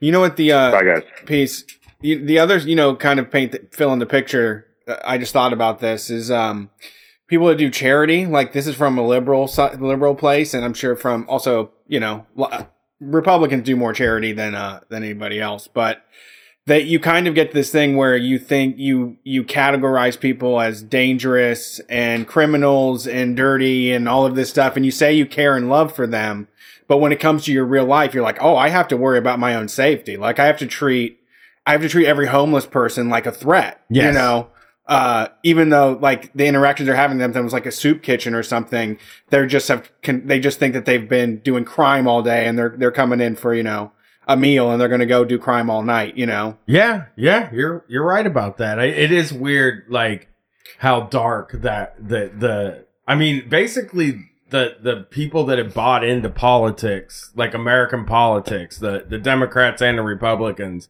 I think there's like a real darkness yeah, in Well- that in that like it, it- on all like the same darkness yeah, all the way around. They just rationalize their like feelings in different ways. Where one likes to say things that make people feel good, and the other one likes to yell at people and make them feel bad. You know? Yeah. Well, I'm even having trouble now. Like we had a little mini like socially distanced get together and uh people are speaking highly of Barack Obama again because it's just like you're not allowed to say anything bad about him because Trump is apparently the worst thing that's ever happened and uh, like you know Obama didn't do anything about the police problem when he was he was president and it was happening. Like he did his I I still I don't like the they just want everything to be back to normal. All the people that were with us the, uh, with the George Floyd and were sharing all of that abolish the police, they didn't mean a lick of it. They, They wanted want they back. wanted the clout. Yeah. They wanted an Instagram picture in front of a mural outside of City Hall, and uh, they're going to say that Biden's not so bad and the Democrats aren't so bad. You know? Yeah, they were sharing a thing yesterday. The uh, last time I was on Twitter was like Democrats make things better or some Yes. shit like that, and it was just like, no, they don't. They don't do fucking anything. Yeah. They're they're. I mean, yeah, I I was in that conversation when we were kind of talking about They pick different people to leave behind. Is what they do. if Trump uh uh in 10 years like is it going to bother Trump that he still can't hang out with celebrities and isn't actually considered this dignified guy. yeah. and like uh, a lot of people weren't so confident that he would they were kind of confident that he would go get out of there and be this dignified man but i sort of feel like he's not like he's lost that whole like it's all gone and like he doesn't get to hang out with celebrities anymore because if a celebrity hangs out with him Yeah. they're roundly like you know they're scott baio Yeah. you know what You I mean? it. Yeah. It's just not like a star power thing to be in Yeah. Trump, you know? And Ryan Seacrest doesn't want to hang out with Trump. Yeah, Doesn't no, want to be seen. yeah, yeah. Yeah, absolutely. You know? And like uh yeah, I mean, even with that last election, Jimmy Fallon like tussling his hair is like he had to come back and be like, I didn't like know what I was doing. You know what I mean? Sure. Like he had to even apologize. And it's like, yeah, I think until Trump dies, like it's gonna be in the back of his mind that he used to have everything and now he just has he can go stand in an arena and a bunch of like people that he has utter contempt for can cheer for him while he talks about how they clog the toilets and shit. You know? Yeah. Yeah. That's all he has left. And that's probably not at all what he envisioned if he got to be the president. Right. You know? Right. All right. We got two more to go. Let's get him. No no jump ins. We got we got about ten more minutes.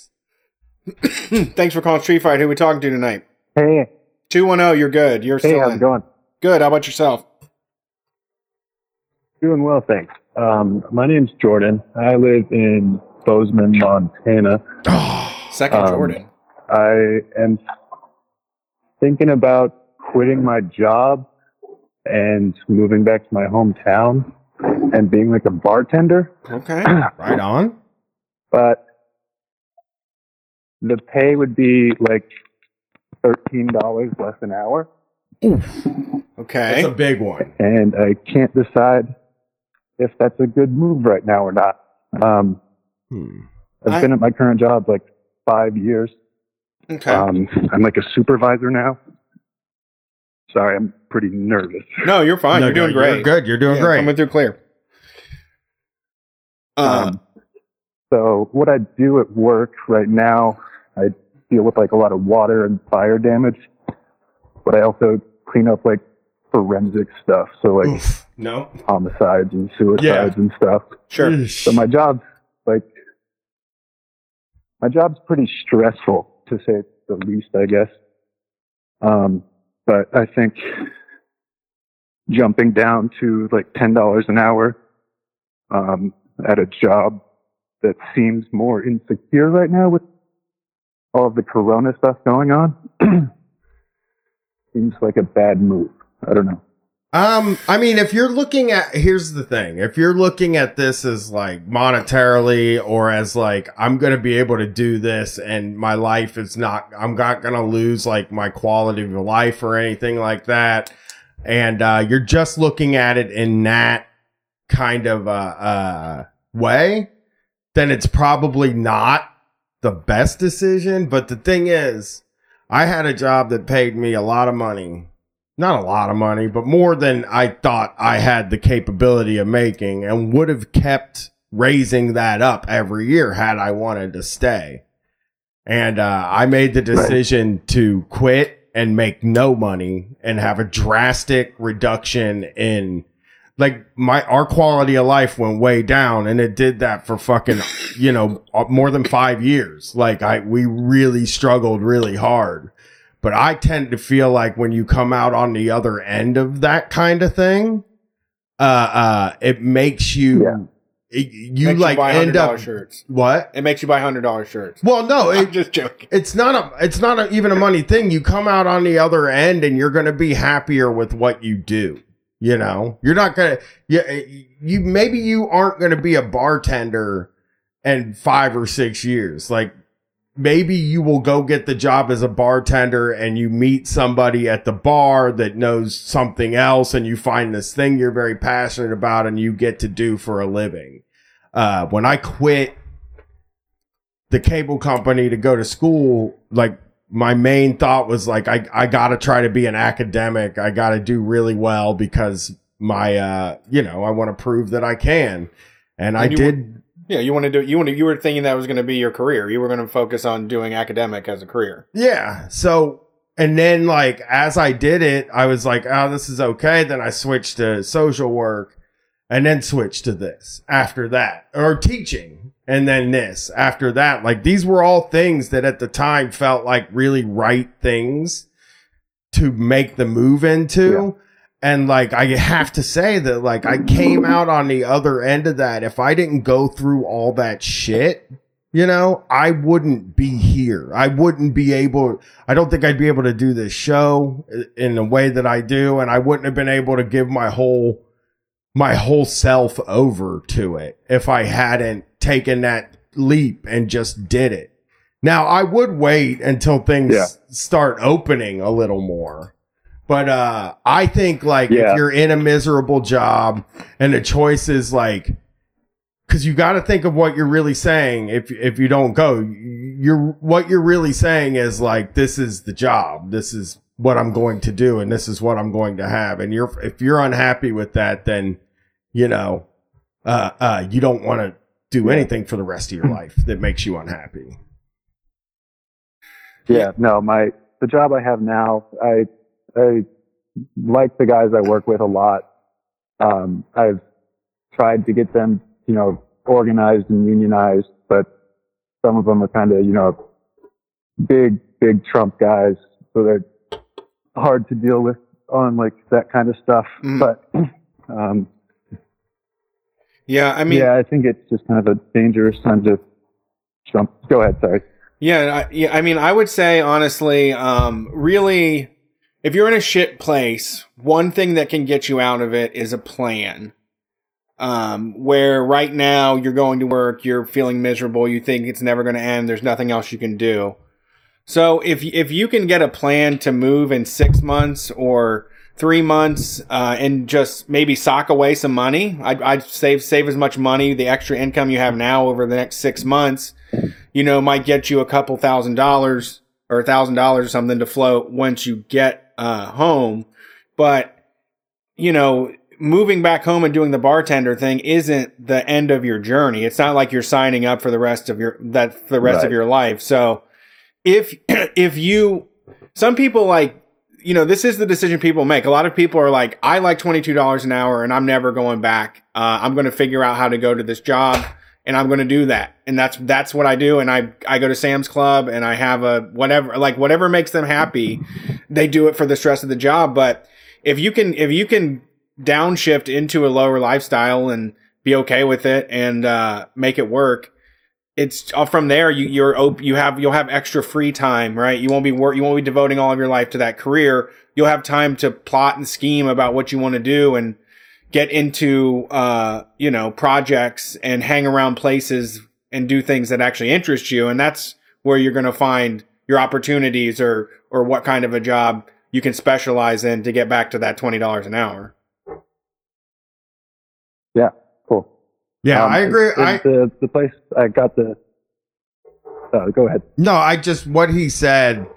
He's he's totally right. It's like it's it's kind of what I was saying in that like you don't like taking making the jump is the hardest fucking thing in the world to do. And what Brett said about making a plan and sticking to it is a way that makes sure that you make the jump without a ton of risk. There's risk, right? Yeah. But like he, if if in six months, I have a feeling people are going to be filling bars, and uh, uh, if you planned it out and had a little bit set aside and had all your stuff figured out, I I really do believe that like, I mean, you could end up bartending at a fancy restaurant. You know what I mean? And making a uh, making all that money again, but you're doing it as a bartender, not as something you don't want to be.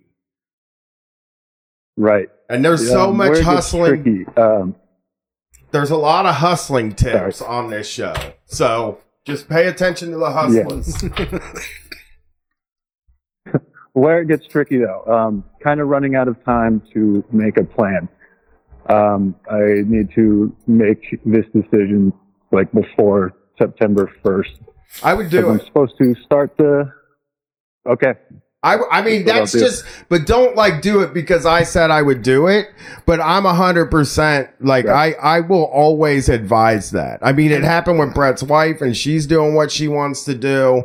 It, it's happened with e- most of the friends that I have, and in the end, came out good. Yeah. yeah. I mean, uh, you got to just understand that you're, you're not, they're not, you're not going to die because of it. Like they're, you're not going to, you, you're going to get there and you're going to make a plan. You'll scramble and you'll have to utilize a lot of skills, but you got to keep your head on a swivel and just make the transition happen. And it will, as long as you don't, as long as you focus on it, uh, making it work. Uh, I think you can do it on September 1st. Like, might as well. Cool. All right. I, I, I think I'm going to do it. Appreciate That- you guys' time. keep us or time. posted. You you guys have a good night. Yeah, Yeah, thanks for know. calling. Keep yeah, us I'll check posted. back in. Thank you guys. I mean, yeah, being, you. being Thank you. stuck at hometown, man. I mean, there's at least like a buddies that you can call and say, like, what are you up to? Like, can you know where I can get some stuff? Can I sell weed for you? yeah. well, I mean, it, there's the you know being home and and working at a bar is a job where you meet a ton You of do, people. yeah. And like all the, the they're gonna bring different things to your life, and things are gonna come in and out of your life, and you're gonna go through phases that seem like the most difficult thing in the world, and like uh uh that's gonna happen in your life your whole life anyway, you know. So it's Yeah. you might as well just be like, I, I guess if I have to fucking figure out a way to scrounge up money to have a Whopper, in Yeah. the end, I'm gonna I'm gonna do well. For I I can get out of this. I Yeah. know that I have the skill to get somewhere. You Sure. know? Yeah, and that was like uh, cleaning up crime scenes. Tough job. Yeah, tough. uh, all right, last call to end them all. Thanks for calling Street Fight. Who we talking tonight? Hey, uh, it's I guess anonymous uh, tonight because I'm going to be talking about uh, UT Austin. The but can I say I- the it's- it's another- it's a- anonymous? It's another college call. okay, What? Uh, n- I'm not the anonymous. like the Guy No. Fox mask, anonymous. we thought you were a celeb. Yeah, I know. If I were, I'd be able to like act on on like the bullshit that UT's pulling, but you know, obviously that's not a, a case for now. Okay, what state's it in? UT. Oh, What? UT Tennessee. Yeah, yeah, UT UT Austin. This is Texas. Austin. Sorry, yeah. Okay, I, I don't know any of Yeah, the they are- two letters. Hook 'em horns. I guess it makes sense. Yeah, absolutely, dude. Hook, well, maybe not hook 'em because uh, like here's what's going on. Um, UT is just like it's it's about to be a, a crazy COVID situation there. Um, I'm not attending in person this semester, but I went to visit um, some friends for the weekend right before school, and uh, just like being there and being in that environment stressed me the hell out. And uh, it, oh my god, they're gonna have so much COVID in not too long. Yeah, that's how it felt when I was on campus the other day. OSU had a, a sorority that had Uh-huh. 20, 20 some confirmed cases. And yeah, people. That's exactly what's happening. It's it's because they do their rush first. They do their rush like the whole week before school starts. And so all these girls are mingling. They have to go to every single sorority, and then you know all the girls are hanging out with themselves. It's just terrible. And also, they're just we people uh, still like this hasn't even become an argument like about asymptomatic people. Like we that still should like Mm-hmm. nobody's talking about that. Nobody understands that a third of people that are get testing positive like show no signs of having it at all. So there's plenty of healthy seeming Mm-hmm. kids coming to class that are that have just as much of a viral load. They're just carrying it. They're just carrying it. Yeah. Oh, a hundred percent. And yeah, uh, and, and I mean the university's like not stopping it either. Are they So- testing? Well, yeah. So so kind of here here's sorry. Are they testing? Uh, for now, they have the test that test within two to three days, and in about two weeks, that's when they say they'll have the 15 minute test. But if you ask me, so I'm in San Antonio, um, and so I we had like our whole own outbreak here, Uh-huh. and during that time, I actually got it, uh, not from going out or anything, but during that time, you could not get like hardly any tests. You know, I ended up having Yeah. to wait like three or four days for my result after I found a place with a test. Mm-hmm. But you know, if, if there were quick tests, you had to wait like three hours for one. You know. Yeah, And this- so I figured that it, by the time that those quick tests get they're going to make it to where you can't take them unless you have like four symptoms. Yeah, that's then that's exactly the wrong thing. Is that if they want to be aggressive about it, they should have a whole team of people that randomly test people throughout the day that are just walking on fucking campus, and it's all registered to your phones, and you have Yeah. to be traced.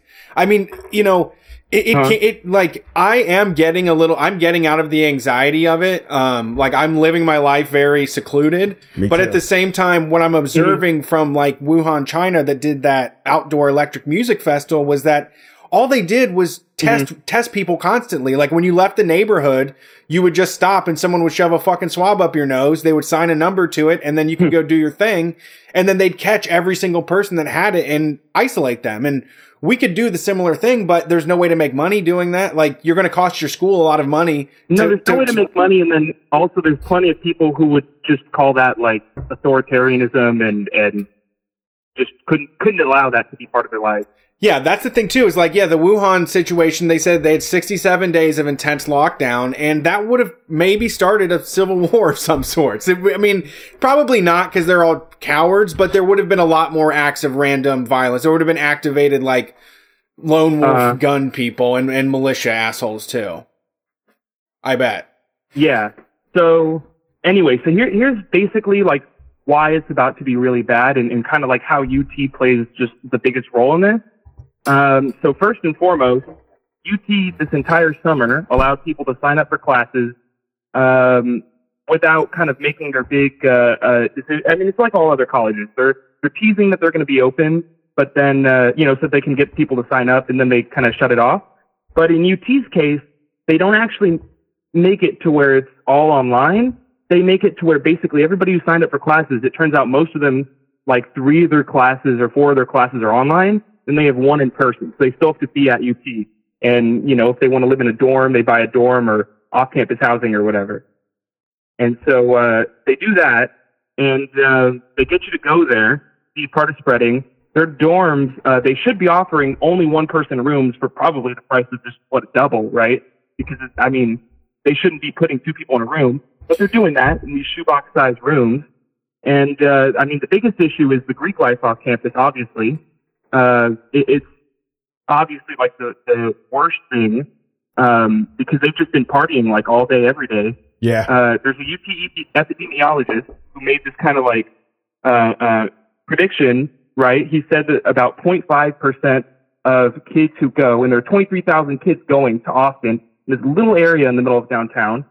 He says that 0.5% of those people have it, right? And so if you have a meeting of 10 people, there's like a 4% chance that you're going to have it. And then a meeting of 100, there's a 40% chance that one person there at least has it and is just spreading it. And it's like, if, if you're partying every night, you know, when you're trying to invite as many girls or guys or whatever to your house as you can, you're just fucking, you're the petri dish. You are it. Yeah. And It- the university isn't stopping it. They've been moving. So what I've noticed on campus is that people have moved their TVs out to the front porch, and they're just all hmm. partying out outside, from what I can tell. But the bars are all These ones aren't, are, they're just staying inside still. Yeah, No, it's The Texas. bars, I It's- haven't been to Sixth Street, but I bet the bars are packed. Yeah. Yeah. I mean, I, I mean, until the hospitals are overflowing, they're just going to keep pushing through it. I, I don't know what they're gonna, what's going to stop them at this point. Well- and it's really, I'm, I'm getting really disappointed in the Yeah. way that everybody's like gave like everybody was like 2020's canceled, and now I feel like everybody is kind of like, well, let's get some fun in to wrap things up and. The winter's going to be way Yeah, more in, indoor it's like- activities. I just saw Brian AMC theaters. You can buy tickets. They put Yeah. one seat in between you, but you I can go see the New Mutants next week or whatever. that's terrible. But the and and uh That's horrible because you can still turn to your left and like cough on the guy. but one of the Or annoying girl, the annoying non-binary pal. The annoying thing about uh like the kid dialogue is that you have all of these like concerned mommy blog naturalists people that are like talking about the development of child of a child and it's like I think our kids are getting some pretty interesting development that we never got as kids. Like they're develop it like the developing doesn't stop just because they didn't go to the brainwashing academy. Like they're they're developing in a way and understanding the world in a different scenario than we ever did. And I, I don't know. I'm not concerned for my kid at at, Right. at that at, at like for missing a year of school Yeah, I'm um, not compared to what I've seen Yeah. in, in other places. This isn't this isn't the end of the world. This isn't going to wipe out everybody. We're handling it badly, but there is uh, there is a there are places that you know have uh d- have accomplished you know what we're looking for. I don't know. It's, yeah. Well, okay. Well, sorry. I just like another thing I was going to say about like the feeling of West Campus or and and campus is that uh um sorry West Campus is where all the uh, Greek life stuff is. It, there's this feeling that everybody knows it's, it's going to happen and every pretty much everybody's going to get it or whatever. But because of that, there's almost like this weird like I don't know. I can't characterize it, but it's like if you knew 9/11 was going to happen tomorrow and you couldn't stop it. It's real somber, but Yeah. it's like already accepted of it. You know? I agree. I agree. I think, you know, I've said this before, but there's probably been a lot of jokes, joke coughing going on and a bunch of coronavirus parties on campus already. You're, you know, obviously they're not posting them online or whatever, but there's a lot of yeah, like, it's all it's all like under the table invite. yeah, Yeah, I've I've seen I've already seen yeah secret screenings of movies and stuff, and uh, you know invite only parties happening. yeah, they're just, they I yeah, mean, it's the invite only parties are, are huh? Yeah, it, it's college. Yeah, and well, so I think that's part of the hugest issue is because because everybody thinks it is college, and everybody kind of has the understanding that oh, you know, COVID won't kill me, or uh, all we're all teens, we're hardly going to get sick or whatever.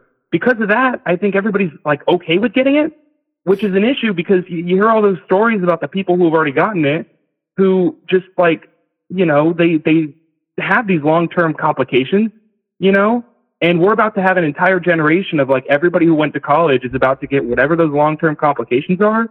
And I was having a conversation uh, with one person, and I mean, he brought up that like it's kind of like how there's this whole like generation of people who have shingles in them because they got chicken pox. Mhm. It's like that, but like we don't know what shingles is going to be. It could be terrible. Yeah. Yeah, the the lasting stuff for COVID also yeah is, is like I mean that's just a lottery that you don't want to play. Some of the stuff like sterilization was one of one of the possibilities for younger folks. Uh, I would love that. yeah, that, that, that would be cheap. Give that to the old guys. um, yeah, and uh, and and the lung issues, and you know, seeing like you know people that seemingly healthy people get a bad case of it is like why why tangle with it? And and really it is a matter of it's a matter of leadership and uh you know the the schools are responsible for that entire environment there. Uh you know the people are paying for them Yeah, to, to be know, in charge of everything. Yeah, and they have they have like legal jurisdiction over you know a lot of that area that you know they claim that they can't really do anything about because it's like it's all you know uh, students acting their own way, right? And the university can't can't step over that. You know, just the issue in my eyes is that like in the spring for you know unrelated reasons to COVID, I think they added what like seven cop cars or something to West Campus. It's, it's not that big of an area. They added a bunch of police just because of you know faux safety concerns. And um, I mean, look, when I went, I didn't see a single homeless person on West Campus, and there used to be a plenty, you know, Yeah. Houseless. You know, it, it just made me feel terrible. It's like that's why we have the cops there. It's not because because people are getting stabbed once a month or whatever, you know, like like they keep trying to blame it on. Yeah. Absolutely. Yeah. Well, yeah. Yeah. Thanks for calling. Yeah, we appreciate it. Yeah, de- the school stuff is interesting. It's good. It's it's happening, and you know it's affecting a lot of people right now. So we appreciate the input. Uh huh. All right. Thank you guys so much. Yeah, have a Y'all great are one. great. Peace. you really helped me through the summer. Actually, it's a great summer. Good, good. Podcast. Anyway, I'm glad. Uh, they helped me too. I listened to them in Yeah, the middle y'all of the have a good night. The middle of the night. Have a great one. Yeah. Um. Somebody did ask if we still listen to podcasts, which made me laugh in the group. They were like, "Hey, do you are y'all too big for podcasts now?" Not right this second. Like I'm not listening to any podcasts, but I have favorite podcasts Yeah. that I. Yeah. You listen to podcasts all the time. don't I you? listen to them all the time. Yeah, me too. I I mean, I'm the only reason I'm not listening to them is because I have to listen to sh- shock jocks right now. I'm I basically all of my time is dedicated to listening to terrible people say awful things. But uh The uh yeah, the one I so I have been listening to a lot of your Kickstarter sucks and a lot of Blocked Party because I know those are good guys, but they don't talk about coronavirus and they don't talk about like uh the government fucking us all over. It's Yeah. very much like fun and lighthearted what I'm looking for. it's two of my those are two every week listens for me. But I also started listening to Vanguard Army, which is Posada's Trap Gods podcast, uh, and Lil the Trill. They've they just started it up, but the first few episodes have been good. I, I like to hear it, and I like the I, I just the the the attitude, the style, like it's just more along. You know, it's somebody I can talk to. The podcast, I like I like people that I feel like I can hang out with. You know, Yeah.